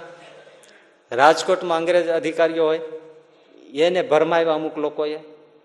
કે આ અભયસિંહ દરબાર છે એ બહુ અભિમાની થઈ ગયા છે. મોટા મોટા અધિકારીઓ હોય તો કોઈને એ કંઈ મોઢું નથી દેતા. અને તમે આવીને જુઓ અમારે કેમ સહન કરવું અમને ખબર છે. કેટલી ફરિયાદો હોય, અમારે શું એને સંભળાવવું? શું કરવું? અમારું કોણ સાંભળે? હવે એટલું બધું એણે મીઠું મરચું ભભરાવીને અધિકારીને વાત કરી, અધિકારી કે ચાલો હું આવું છું. મારા સવારને ટાણે જ લાવ્યા એને ખબર જ હતી બાર વાગ્યા સુધી કંઈ નીકળવાનું નથી. એટલે એ બાર બાર થતા થતા તો અધિકારી અકળાઈ જ જવાનો છે. એટલે એના બધા ગામડાઓ ખાલસા કરી નાખે એટલે આપણે ટાઢે પાણીએ ખસ જાય. આવો આઈડિયા. અધિકારી આવ્યા. આ બધા કાન ફૂસ્યા પણ હાર્યા હોય. માણસને મોકલો કે સાહેબ આવ્યા છે. દરબારને કયો આવી જાય. આવવું જ પડે એના બધા રેસિડેન્સી પ્રમાણે. હવે અહીંયા આવીને દરવાજે આવીને ચોકીદારો હોય એને બધાને વાત કરી દરબાર આમ બોલાવે છે. અધિકારી આવ્યા છે. ઉપર જઈને કીએ કોણ? ન કહેવાનું તો નિયમ છે. દરબાર તો અભયસિંહ બાપુ તો પૂજામાં છે. એટલે માણસો હતા, એમણે કીધું ભાઈ આવી શકે એવી પરિસ્થિતિ નથી. પણ વ્યવસ્થા બધી કરીએ છીએ. ચા પાણી, નાસ્તા, આ તે બધું કરાવીને વ્યવસ્થા કરી. અધિકારીને, અધિકારી પૂછે દરબાર ક્યારે આવે છે? આવશે. હમણાં થોડી વારમાં આવશે. એમ કરી કરી વળી એ થોડો સમય કાઢ્યો. વળી માણસ મોકલ્યો વળી માણસ પાછો ધક્કો ખાઈને ગયો, વળી વચ્ચે ચા પાણી આ તે બધું કરાયું, બીજું કરાયું, બપોરનું ભોજન કરાવવાની વ્યવસ્થા થઈ ગઈ. ઓલા બધા કીધે રાખે, જો આવે છે? તમે સાહેબ આવ્યા છો ત્રણ ત્રણ ચાર ચાર વખત, માણસો ગયા પણ આવ્યા? વલન શું થાય? સાચી વાત છે. મને એક વાર મોડું થાય, કલાક મોડું થાય, અડધો કલાક થાય, પણ કાંઈ પાંચ પાંચ કલાક, ચાર ચાર કલાક થોડું મોડું. અને આવડા મોટા અધિકારી માણસને એક સામાન્ય બાર ગામડાનો માણસ એમ આવે નહીં. એટલે કેટલું પેલું લાગે? મનમાં નક્કી થઈ ગયું બધું ખાલસા. ઓલાને તે કરાવું જ તું. પણ ભાઈ જમાડ્યા ને એવું બધું થયું, એટલે પછી એમ કે હવે નીકળી જવું છે. ત્યાં અહીંયા પૂજા પૂરી થઈ. અને જેવો શબ્દ સંભળાણો, એટલે દોડીને ચોકીદારે કહ્યું બાબુ જય સ્વામી રાજકોટથી અધિકારી આવ્યા છે. કાનફુસિયા સાથે છે. ચાર ચાર, પાંચ પાંચ કલાક નીકળી ગઈ છે. ચા પાણી નાસા જમણવાની બધી વ્યવસ્થા કરીને ગમે તેમ કરીને સાચવી લીધા છે, પણ મગજમાં રાય ભરાઈ ગઈ છે. હવે મળવું હોય તો મળી લેવું જોઈએ. કંઈ વાંધો નહીં. ભગવાન બેઠા છે. અને આપણે તો મેં તો પહેલેથી નક્કી કર્યું છે, એટલે જ મેં નિયમ રાખ્યો છે. આ બધું રહેવું હોય તો રે ને જવું હોય તો જાય. મારે મને નાની કશી કિંમત નથી. મારે તો આ પ્રભુ રહેવો જોઈએ. બીજું મારે કાંઈ જોઈતું આની મારે કઈ પડી નથી. તમે શું કામ ગભરાવ છો? પણ સમાચાર મળ્યા એટલે પાછા આમ તો સરળ સ્વભાવના જ હોય. પૂજાના જે વસ્ત્રોમાં એમને જ મળવા માટે એને ઓફિસ જે બંગલા જે હોય, ત્યાં અભયસિંહ બાપુ ઉપડ્યા. એ તો ભક્ત હૃદય, સાત્વિક પુરુષ, છ છ કલાકની પૂજા ધ્યાનમાંથી નીકળનારો માણસ. પૂજાના જ વસ્ત્રો. આવ્યા? હવે ઓલા બધા બેઠેલા, અધિકારી પણ બેઠેલા. જેવો ઓરડામાં પ્રવેશ કર્યો, તો અધિકારીને નહોતું ઊભું થવું, એ ઊભા થઈ ગયા. ઓહો, આવું આવું આવું આવું આવું. અધિકારી શું બોલ્યો ખબર છે? એ તો ફિરસ્તા એન્જલ લગતા હૈ, દેવદૂત લગતા હૈ કોઈ આદમી નહીં હૈ. તો દેવદૂત હૈ, ફિરસ્તા હૈ. આઈએ આઈએ, બેઠીએ બેઠીએ. અભયસિંહ બાપુ કે સાહેબ હું ભગવાનની પૂજામાં બેસું છું, પછી ઉઠતો નથી. એટલે કાંઈ પણ અપમાન જેવું લાગ્યું હોય તો હું દિલગીરી વ્યક્ત કરું છું. અપમાન કરવાનો મારો કોઈ આશય નથી. પણ પૂજામાં બેઠા પછી હું રાજકાજ સંભાળતો નથી. એટલે મોડું થયું છે. હવે જે હોય તે કહો. એવું છે? તમે સત્વાદી માણસ છો. આ બધા છે ને ખોટા છે. આ બધાને ખબર જ હોય તમે રોજ આ રીતે પૂજા કરો છો. મને એ જ સમયે લાવ્યા છે. ભગવાનની બંદગીથી વિશેષ શું હોય એ જ રાખવું જ જોઈએ. બરાબર છે. કાગળ લઈ બીજા ત્રણ ગામ બક્ષીસ આપીને અધિકારી વયો પણ આ નિયમો રાખી અને મહિમા હોય તો થાય, નહીતર થાય નહીં ભાઈ. એનાથી ને એક મીઠી વાત કહું. હા, ટૂંકી ટૂંકી થોડી થોડી વાતો છે. અમદાવાદનો સભા મંડપ સુથરામપુર છે ગામ. ત્યાંના સુખદાસ બ્રાહ્મણ. એ અમદાવાદ મંદિરે દર્શન કર્યા. સભા મંડપને એક બાજુ ખૂણે બેઠા છે ને પછી એકદમ હાફળા ફાફળા થઈ. એ ભાઈ, એ, મારો થેલું કોક લઈ ગયો. કોઈ ભાઈ અહીંથી જોયો? થેલો લઈ જતા જોયો? એ ભાઈ કાંઈક કરો કંઈક મને મદદ કરો ભાઈ, એ. હું બ્રાહ્મણનો દીકરો છું, મને કોઈ મદદ કરો. મારો એમાં મારા ઠાકોરજીની આપણે પૂજા હતી. અરે ભૂદેવ પણ બીજું એમાં કાંઈ હતું? થોડા મારા દીકરીના લગ્ન છે એટલે મેં સોનાના દાગીના લીધા છે. એ દાગીના હતા. અને એ દાગીનાનો તો જવા દો પણ મને મોટા સદગુરુએ આપેલી પૂજા છે. એ પૂજા સહિત થેલો કોક લઈ ગયું છે. એ ભાઈ, મને કોઈ મદદ કરો ને? મને એવી પૂજા નહીં મળે. એ હવે બધાય કે, પણ ભૂદેવ, ક્યાં થેલો મૂક્યો તો લઈ ગયું? થેલો તો મારી પાસે હતો. તમારી પાસે હતો ને લઈ ગયો તો ક્યાં? છેટો ના ના. મેં ગોઠણ હેઠે દબાયો હતો. તોય લઈ ગયો. એટલે હવે ભૂદેવતા તો તમારી મૂર્ખાઈ છે ને પછી હવે તમને ગોતવા અમને કયો છો? તમે ગોઠણ હેઠે દબાયો છે. તે એને ખેંચો ખબર નહોતી? ના, મને ખબર હતી ને ખેંચે છે એ. ખબર છે, ખેંચે છે, ગોઠણે દબાવ્યો છે, જાણે છે જાણત અવસ્થામાં લઈ ગયો છે તોય કે ભાઈ કોક ચોર ઠોકી ગયો છે મને ગોતી દો એટલે આવું કેમ થાય? એ ભાઈ, એ તમને નહીં સમજાય. હું હું કરું? પણ મને મદદ કરો ને. બે, પાંચ જણાએ જોયું પણ ભાઈ, ત્યાં આવ્યો જે લઈ ગયો એ થોડો ઊભો રહ્યો. પણ ઓલા ભૂદેવને બધા કે, ભૂદેવ, તમારી વાત સમજાતી નથી. તો બાપા, એવું છે? ઠાકોરજીના દર્શન કર્યા? ટાણું થઈ ગયું તો, તે ઓલા ખૂણામાં એક બાજુ બેસી અને હું માનસી પૂજા કરવા બેઠો. આ થેલો ખડિયો હતો ને ત્યાં દબાઈ ગયો. રાખીને મૂકી ગયો. અને હું માનસી પૂજા હું શ્રીજી મહારાજને જમાડતો હતો. એમાં મને લાગ્યું કે કોઈ ખેંચે છે. પણ હું મારા પ્રભુને જમાડતો હોઉં, એમાંથી મારે કેમ અધૂરું મુકાય? સોનાના દાગીના. હે? ઓલો માનસી પૂજામાં જમાડે છે. આ ખેંચે છે દેખાય છે. અને આ તો ઘણા ટેવ હોય ને આમ નમી જાય, આમ ચૂકી જાય. એટલે ઓલાને એમ લાગે, આ જોલા ખાય છે, ઊંઘે છે. તો ઓલા ખેંચું ખેંચ્યું તો હેલ્યો નહીં. પણ એને ખબર નથી આ તો માનસી પૂજામાં છે. તેમ હું તો મહારાજને જમાડતો હતો અને મહારાજ એવા ભાવથી પ્રેમથી જમતા હતા. તો મારે એમાંથી કેમ આંખો ઉઘાડાય? એટલે હું તો જમાડતો રહ્યો. માનસી પૂજા પૂરી કરી. ત્યાં તો ભાઈ લઈ લ્યો ગયો. એટલે ભાઈ ભાઈઓ થાય ને.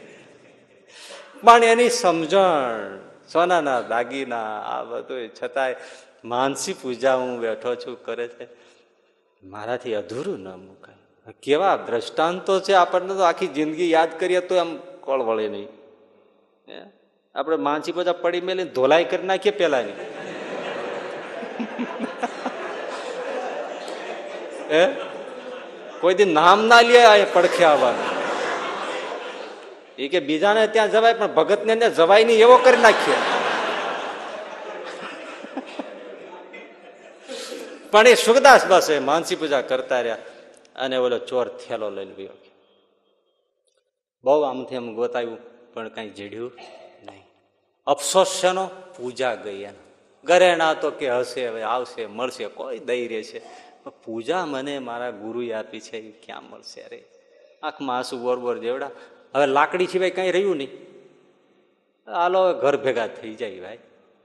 અરે સુખદાસ બ્રાહ્મણ લાકડીને ટેકે ટૂંકી પોતળી, ટૂંકી બંડી હાલતા થઈ ગયા.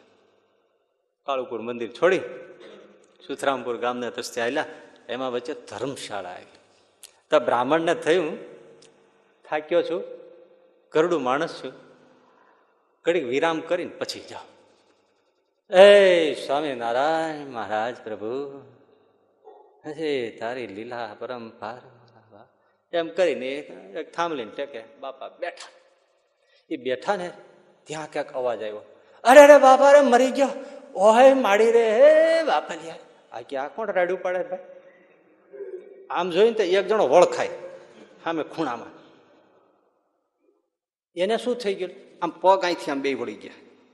આ બે આમ સીધા થઈ ગયા. અને એવી નસો તણાઈ, આ બધી નાળીઓ, રાડે રાડને કાળા બોકા નાખે. પડ્યો પડ્યો. એ, ભાઈ, મરી ગયા. હોય ભાડી ભાઈ બાપલિયા. કોઈ હોય તો ભાઈ, મને એ પાવડું પાણી પાવ, મારે તો ઉઠાતું નથી હલાતું નથી ચલાતું નથી. આવું તો ક્યાંય દરજ જાણ્યું નહીં. આ બ્રાહ્મણ જાતિ દયા આવી ગઈ. તો ન્યાય ગયા. હાથ ફેરવો. હે ભાઈ, તમને શું અરે કાંઈ ખબર નથી. આ બે પગ આમ સીધા વળી ગયા. અરે અરે એની આંખથી આંખી નસું તણાય. આંખો બંધ. રાયડો બોકાસા નાખે. હવે માળીનો હો એ બાપા, એ પાવડુંક પાણી પાવ પાવડુંક પાણી એટલે દોડીને બ્રાહ્મણ સામે કંઈક વ્યવસ્થા હશે. ત્યાંથી લાવી અને ઓલાને કીધું, લ્યો, બેઠા થાવ. બેઠું થવું પડે. પાણી પાવ. ત્યારે એને આંખ ખોલી. આંખ ખોલીને ભૂદેવ તો ઓળખતા નહોતા. ઓલો ચોર ઓળખી ગયો. આ ઓલો ચોરી ગયો તો ને એ જ હતો. ખડિયો ચોરી ગયો તો ને એ જ હતો. એના શ્રીજી મહારાજ બે પગામ વાળી નાખ્યા. અને રાડે રાડને બોકાસા નાખી ઓલો ઓળખી ગયો કે આનો જ ખડિયો ઉપાડ્યો છે. પણ એને અંદરથી થઈ ગયું. આ બ્રાહ્મણ, ભગવાનનો ભગત, મંદિરના સ્થાનમાં, આનું હું ચોરી ગયો ને, એનું ફળ મને ભગવાને આપ્યું છે. હવે આ પ્રાયશ્ચિત નહીં કરું ત્યાં સુધી આ મારા સીધા થવાના નથી. એટલે પાણી તો પીધું, પછી ભૂદેવને ભૂદેવ, તમારું કાંઈ ચોરાઈ ગયું છે? અરે બાબા, મારી પૂજાનો ખડિયો, એ બધું વયું ગયું. એમ. ઓલા ઊંચું કરી, લુગડું. આ તમ હા તો મારું જ છે. લઈ લ્યો બાબા, મારી ભૂલ થઈ ગઈ. હું લઈ ગયો તો, હું ચોવટો અરે ભગત, મારા પર રાજી રહ્યો. આ તમારા પા- અપરાધ કર્યો ને એટલે આ થઈ ગયું છે. ભગત ક્યારે? ભગવાન સારું પગ સીધા થઈ ગયા. અને ભગત તો ખલેચો સંભાળી. સ્વામિનારાયણ ક્ષમતા ઘર ભેગા થઈ ગયા બધા.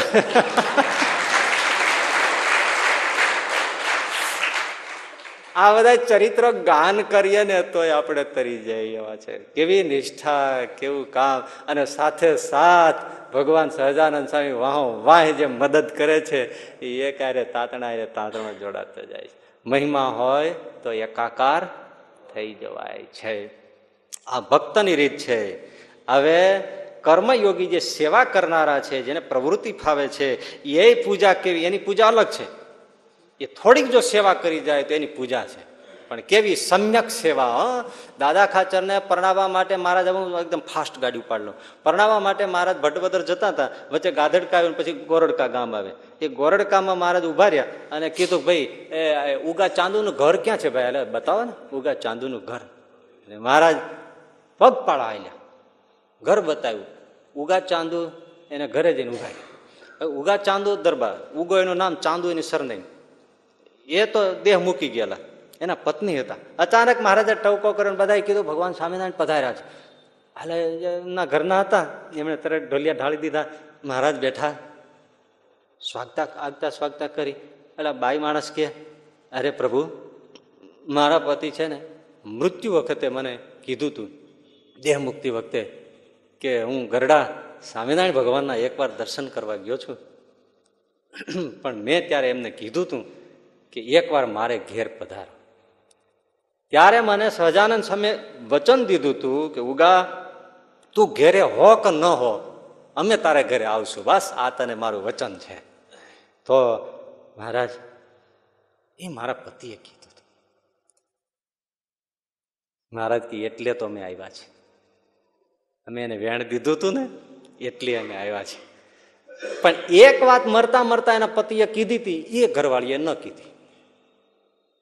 જાણી જોઈને કે એના ઘર એના પતિએ કીધેલું ઉગા ચાંદુ એ જો આ સો રૂપિયા અને આ વેઢ જાડી વીટી, આ તું મૂકી રાખ.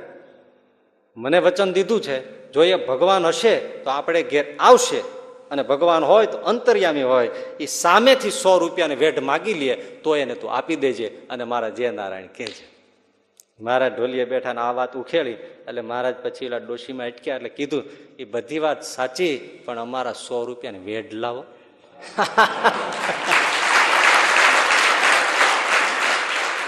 એ એ કેમ નથી બોલતા, મરતા મરતા? અને માં અંત સમયે તમને જે સ્વામિનારાયણ કીધા, અમારું સ્મરણ કર્યું હતું અમારા માટે આપ્યું હતું અમારું દર્શનનું યાદ કર્યું હતું હું જ એને તેડવા આવ્યો હતો.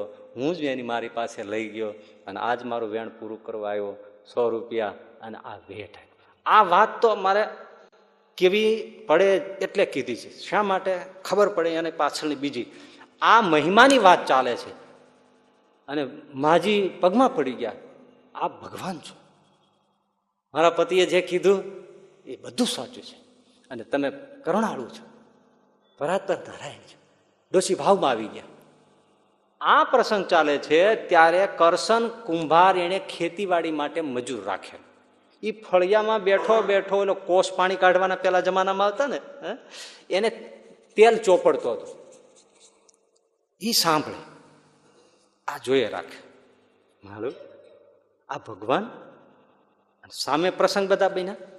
એને એટલો બધો ભાવ થઈ ગયો હું આના માટે શું કરું? જો કર્મયોગીઓને માટે શું પૂજા છે? એને હું બીજું શું કરું? કાંઈક કરી લેવું જોઈએ, બસ. એને ભાવ ઉભરાઈ ગયો.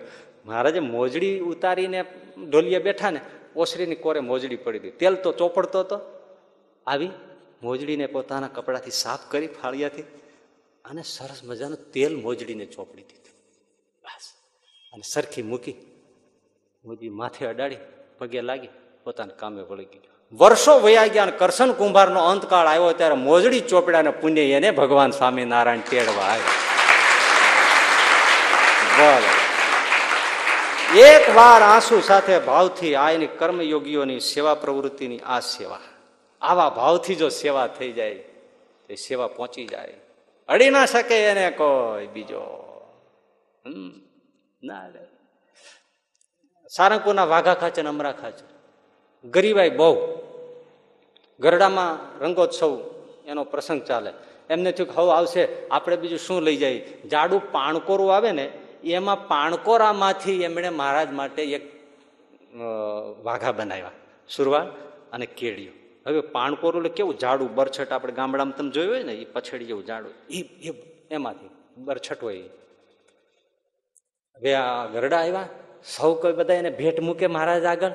રૂપિયા મૂકે, આ મૂકે, તે મૂકે, જાજા સોનાના દાગીના મૂકે, મુલાયમ વસ્ત્રો મૂકે, રેશમી વસ્ત્રો મૂકે, જરિયાની વસ્ત્રો મૂકે, કોઈ પાગ મૂલ્યવાન પાગ મૂકે, સુરતથી ક્યાં ક્યાંથી મુંબઈથી બધા આવતા હોય, કોઈ વીટી મૂકે, કોઈ તોરા મૂકે, કોઈ દોરા મૂકે, કોઈ કંદોરા મૂકે, કોઈ ઝાંઝર મૂકે, કોઈ ચાખડીઓ મૂકે જાત જાતનું મહારાજ મૂકે. અને આ હાવ ગરીબ ઓલી એક પોટલીમાં બાંધેલું પણ એને એમ કેમ દેવું કે મહારાજ, હવે ખોલે તો આવું પાણકોરાનો આવો ડ્રેસ કાઢે? તો કેવું લાગે? નથી દેવું. પોટલું દબાવી દીધું બે ભાઈ આમાં આપણે કઢાય નહીં. પણ ભાવ જોવે છે ને બધાની પૂજા સ્વીકારાઈ ગઈ એટલે સહજાનંદ સ્વામી ઊભા થયા. એ ભાઈ, આમ જગ્યા કરો તો. આ વાઘા ખાચર અમરા ખાચર પાછી આવી, મહારાજ આવીને ઊભા આ લાવો તો પોટલામાં શું છે? અમારા માટે લાવ્યા છો ને પાછા દેતા નથી? અરે મહારાજ, ના ના, નહીં નહીં, લાવો. સંતાડો છો? કોના માટે લાવ્યા? લાવ્યા છો તો તમારા માટે પ્રભુ, પણ આમાં જીવ નથી હાલ. લે, કેમ ન હાલે? લાવો. પોટલું છોડી અને લઈ લીધા. અરે, વાઘા ખાચર, અમરા ખાચર, તમને ખબર નથી. આ બધા જે જરિયાની વસ્ત્રો આ બધા લાવ્યા છે ને, હમણાં રંગોત્સવ થશે ને, ત્યારે એક કામ નહીં આવે. આજ પહેરવાના કામ આવશે અને મહારાજ એ વસ્ત્રો પહેરીને રંગોત્સવ રમ્યા. બધાના વસ્ત્રો પડ્યા રહ્યા. આજ પહેરવા પડશે. જરિયાની વસ્ત્રો ત્યાં કામ નહીં આવે. આ પહેરવા પડશે. પહેર્યા રંગે રીમા. રંગ રંગોત્સવ પૂરો રસબસ થઈ ગયા હોય ને. એ પછી બધા, બે વસ્ત્રો સુરવાળ અને કેડિયું જામો. એ કાઢી અને વાઘા ખાચે ને અમરા ખાચે નાખ. લ્યો, આ રાખજો. પ્રસાદીના પાછા આપ્યા હવે શું થયું? મજાની વાત હવે છે. ઉત્સવ પૂરો થયો, રંગોત્સવ. રાત પડી ગઈ. ઉતાર આપ્યો ત્યાં સુતા અમરા ખાચર ને વાઘા ખાચર. અર્ધિક રાત ભાંગીએ છે ત્યાં તો વાઘા ખાચરના ગુણગાન ગવાય. જય હો વાઘા ખાચર નો જય હો અમરા ખાચર નો જય હો વાઘા ખાચર નો એ તમારો જય જયકાર, તમારો જય જયકાર. આ કે આપણો જય જયકાર કોણ કરે ભાઈ? દાદાના દરબારમાં સજાનંદ સામેનો જય જયકાર થવો જોઈએ. આ વાઘા ખાચરનો જય હો, અમરા ખાચરનો જય હો. આ શું છે બધું? સકળ વકળ થઈને જોવે. ત્યાં તો આકાશમાં છે ને ઓહો, કેટલાય દિવ્ય પુરુષો. અને વાઘા ખાચરના હાથ જોડે. અડધી રાત ભાંગી છો દાદાના દરબારમાં. વાઘા ખાચરનો જય હો, અમરા ખાચરનો જય હો. અરે બાપલિયાવ તમે કોણ છો? અરે તમે અમારો તો ઉદ્ધાર કરી નાખ્યો. તમે અમારું કલ્યાણ કરી નાખ્યું. જય હો જય હો. અરે પણ તમે કોણ છો? કોણ છો શું? તમે જે ભગવાન સ્વામિનારાયણને સુરવાળ અને જામો પહેરાવ્યો ને, હા? એ કપાસની હાંઠીઓ અમે છીએ. અમારા ઉદ્ધાર થઈ ગયા. અમે કપાસની સાઠીઓના જીવ છીએ. કપાસના જીવ છીએ અમારા આ કપાસ રૂ જેના કામમાં આવ્યા એ સામાન્ય છે. એને તમે અમારા વસ્ત્રો પહેરાવ્યા. અમારા ઉદ્ધાર થઈ ગયા. લો જય જય હો, જય જય હો. આટલું કામમાં આવ્યું, એનો ઉદ્ધાર થઈ ગયો. આ સમ્યક પૂજા કહેવાય કર્મયોગીઓ ભાવથી જો સેવા થઈ જા જ્ઞાનીઓની સમ્યક પૂજા શું છે? સર્વમ ઇદમ ખલવિદમ બ્રહ્મ, સર્વમ ખલવિદમ બ્રહ્મ, સર્વમ વાસુદેવમય મિતિ. બધું જ વાસુદેવમય છે. ક્યાંય બીજું એને બ્રહ્મ, ભગવત તત્વ, વાસુદેવ સિવાય કાંઈ ન દેખાય. એ નામદેવને કૂતરામાં પણ ભગવાન દેખાય. કોરી રોટલી ચોપડવા માટે ઘીની કટોરી લઈને દોડે આવી જેને એકવાર સ્થિતિ થઈ, એને પછી મુક્તિ ક્યાં છેટી છે? આવી રીતે સમ્યક પૂજા જેણે કરી. એટલે પહેલી વાત, પૂજા કરો. હા. હમણાં મેં વાંચ્યું, આ તમને આશ્ચર્ય થશે ભણેલા ગણેલાને. શેખાદામ આબુવાલાનું હું વાંચતો હતો તો એ અમેરિકા ગયા હતા. તમે નામ તો અમદાવાદના કવિ શેખાદમ આબુવાલાનું સાંભળ્યું છે કદાચ. તો એ અમેરિકા ગયા, તો આઈન્સ્ટાઈને મળવું હતું. આ બહુ આ પ્રસંગ એજ ઇટ ઇઝ જે છે, એમ એમ જ જો હોય તો બહુ તાજુબીનું કહેવાય. તો શેખાદમ આબુવાલાએ આઈન્સ્ટાઈને મળવા માટે પ્રયાસ કર્યો. આઈન્સ્ટાઈને સમય આપ્યો. મળવા ગયા, સાંજના સમયે. પણ ત્યાં એણે શું જોયું? જે સમય આપ્યો તે સમયે. ભારતીય છે, ધાર્મિક પુરુષો હોય, એમ માનીને આઈન્સ્ટાઈને એને પોતાની દૈનિક, રોજની, સાંજની, સામૂહિક, કૌટુંબિક પ્રાર્થનાના સમયે શેખાદમ આબુવાલાને બોલાય. અને આઈન્સ્ટાઈન ત્યારે અડધો કલાક સુધી આખું એ પરિવાર ભગવાનની પ્રાર્થના કરતું આવડો મોટો વિશ્વનો વૈજ્ઞાનિક માણસ. રોજ અડધો કલાક સામૂહિક ભગવાનની પ્રાર્થના કરે, આરાધના કરે. એ જ બતાવે છે કે ગમે તેવા હો, પણ ઈશ્વરની ભક્તિ વગર જીવન શૂન્ય છે. આજે બધા ભણેલા ગણેલા ઇનકાર કરે છે. એ જરૂર નથી? પણ મને એક એસએમએસ આવ્યો હતો ને એ તો મને બહુ ગમ્યો એ તમને કહી દઉં.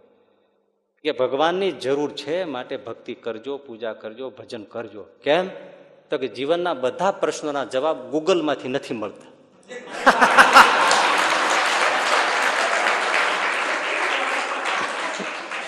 ગૂગલ બધા જીવનના પ્રશ્નોના સમાધાન નહીં આપે. માટે ઈશ્વરની જરૂર છે. આજના સંદર્ભમાં બહુ સરસ એમણે કટાક્ષ કરીને વાત કરી, કહેવાય કે ત્યાં સમસ્યાના સમાધાન નહીં થાય બધા ઇન્ટરનેટમાં આ બધા માધ્યમોમાં.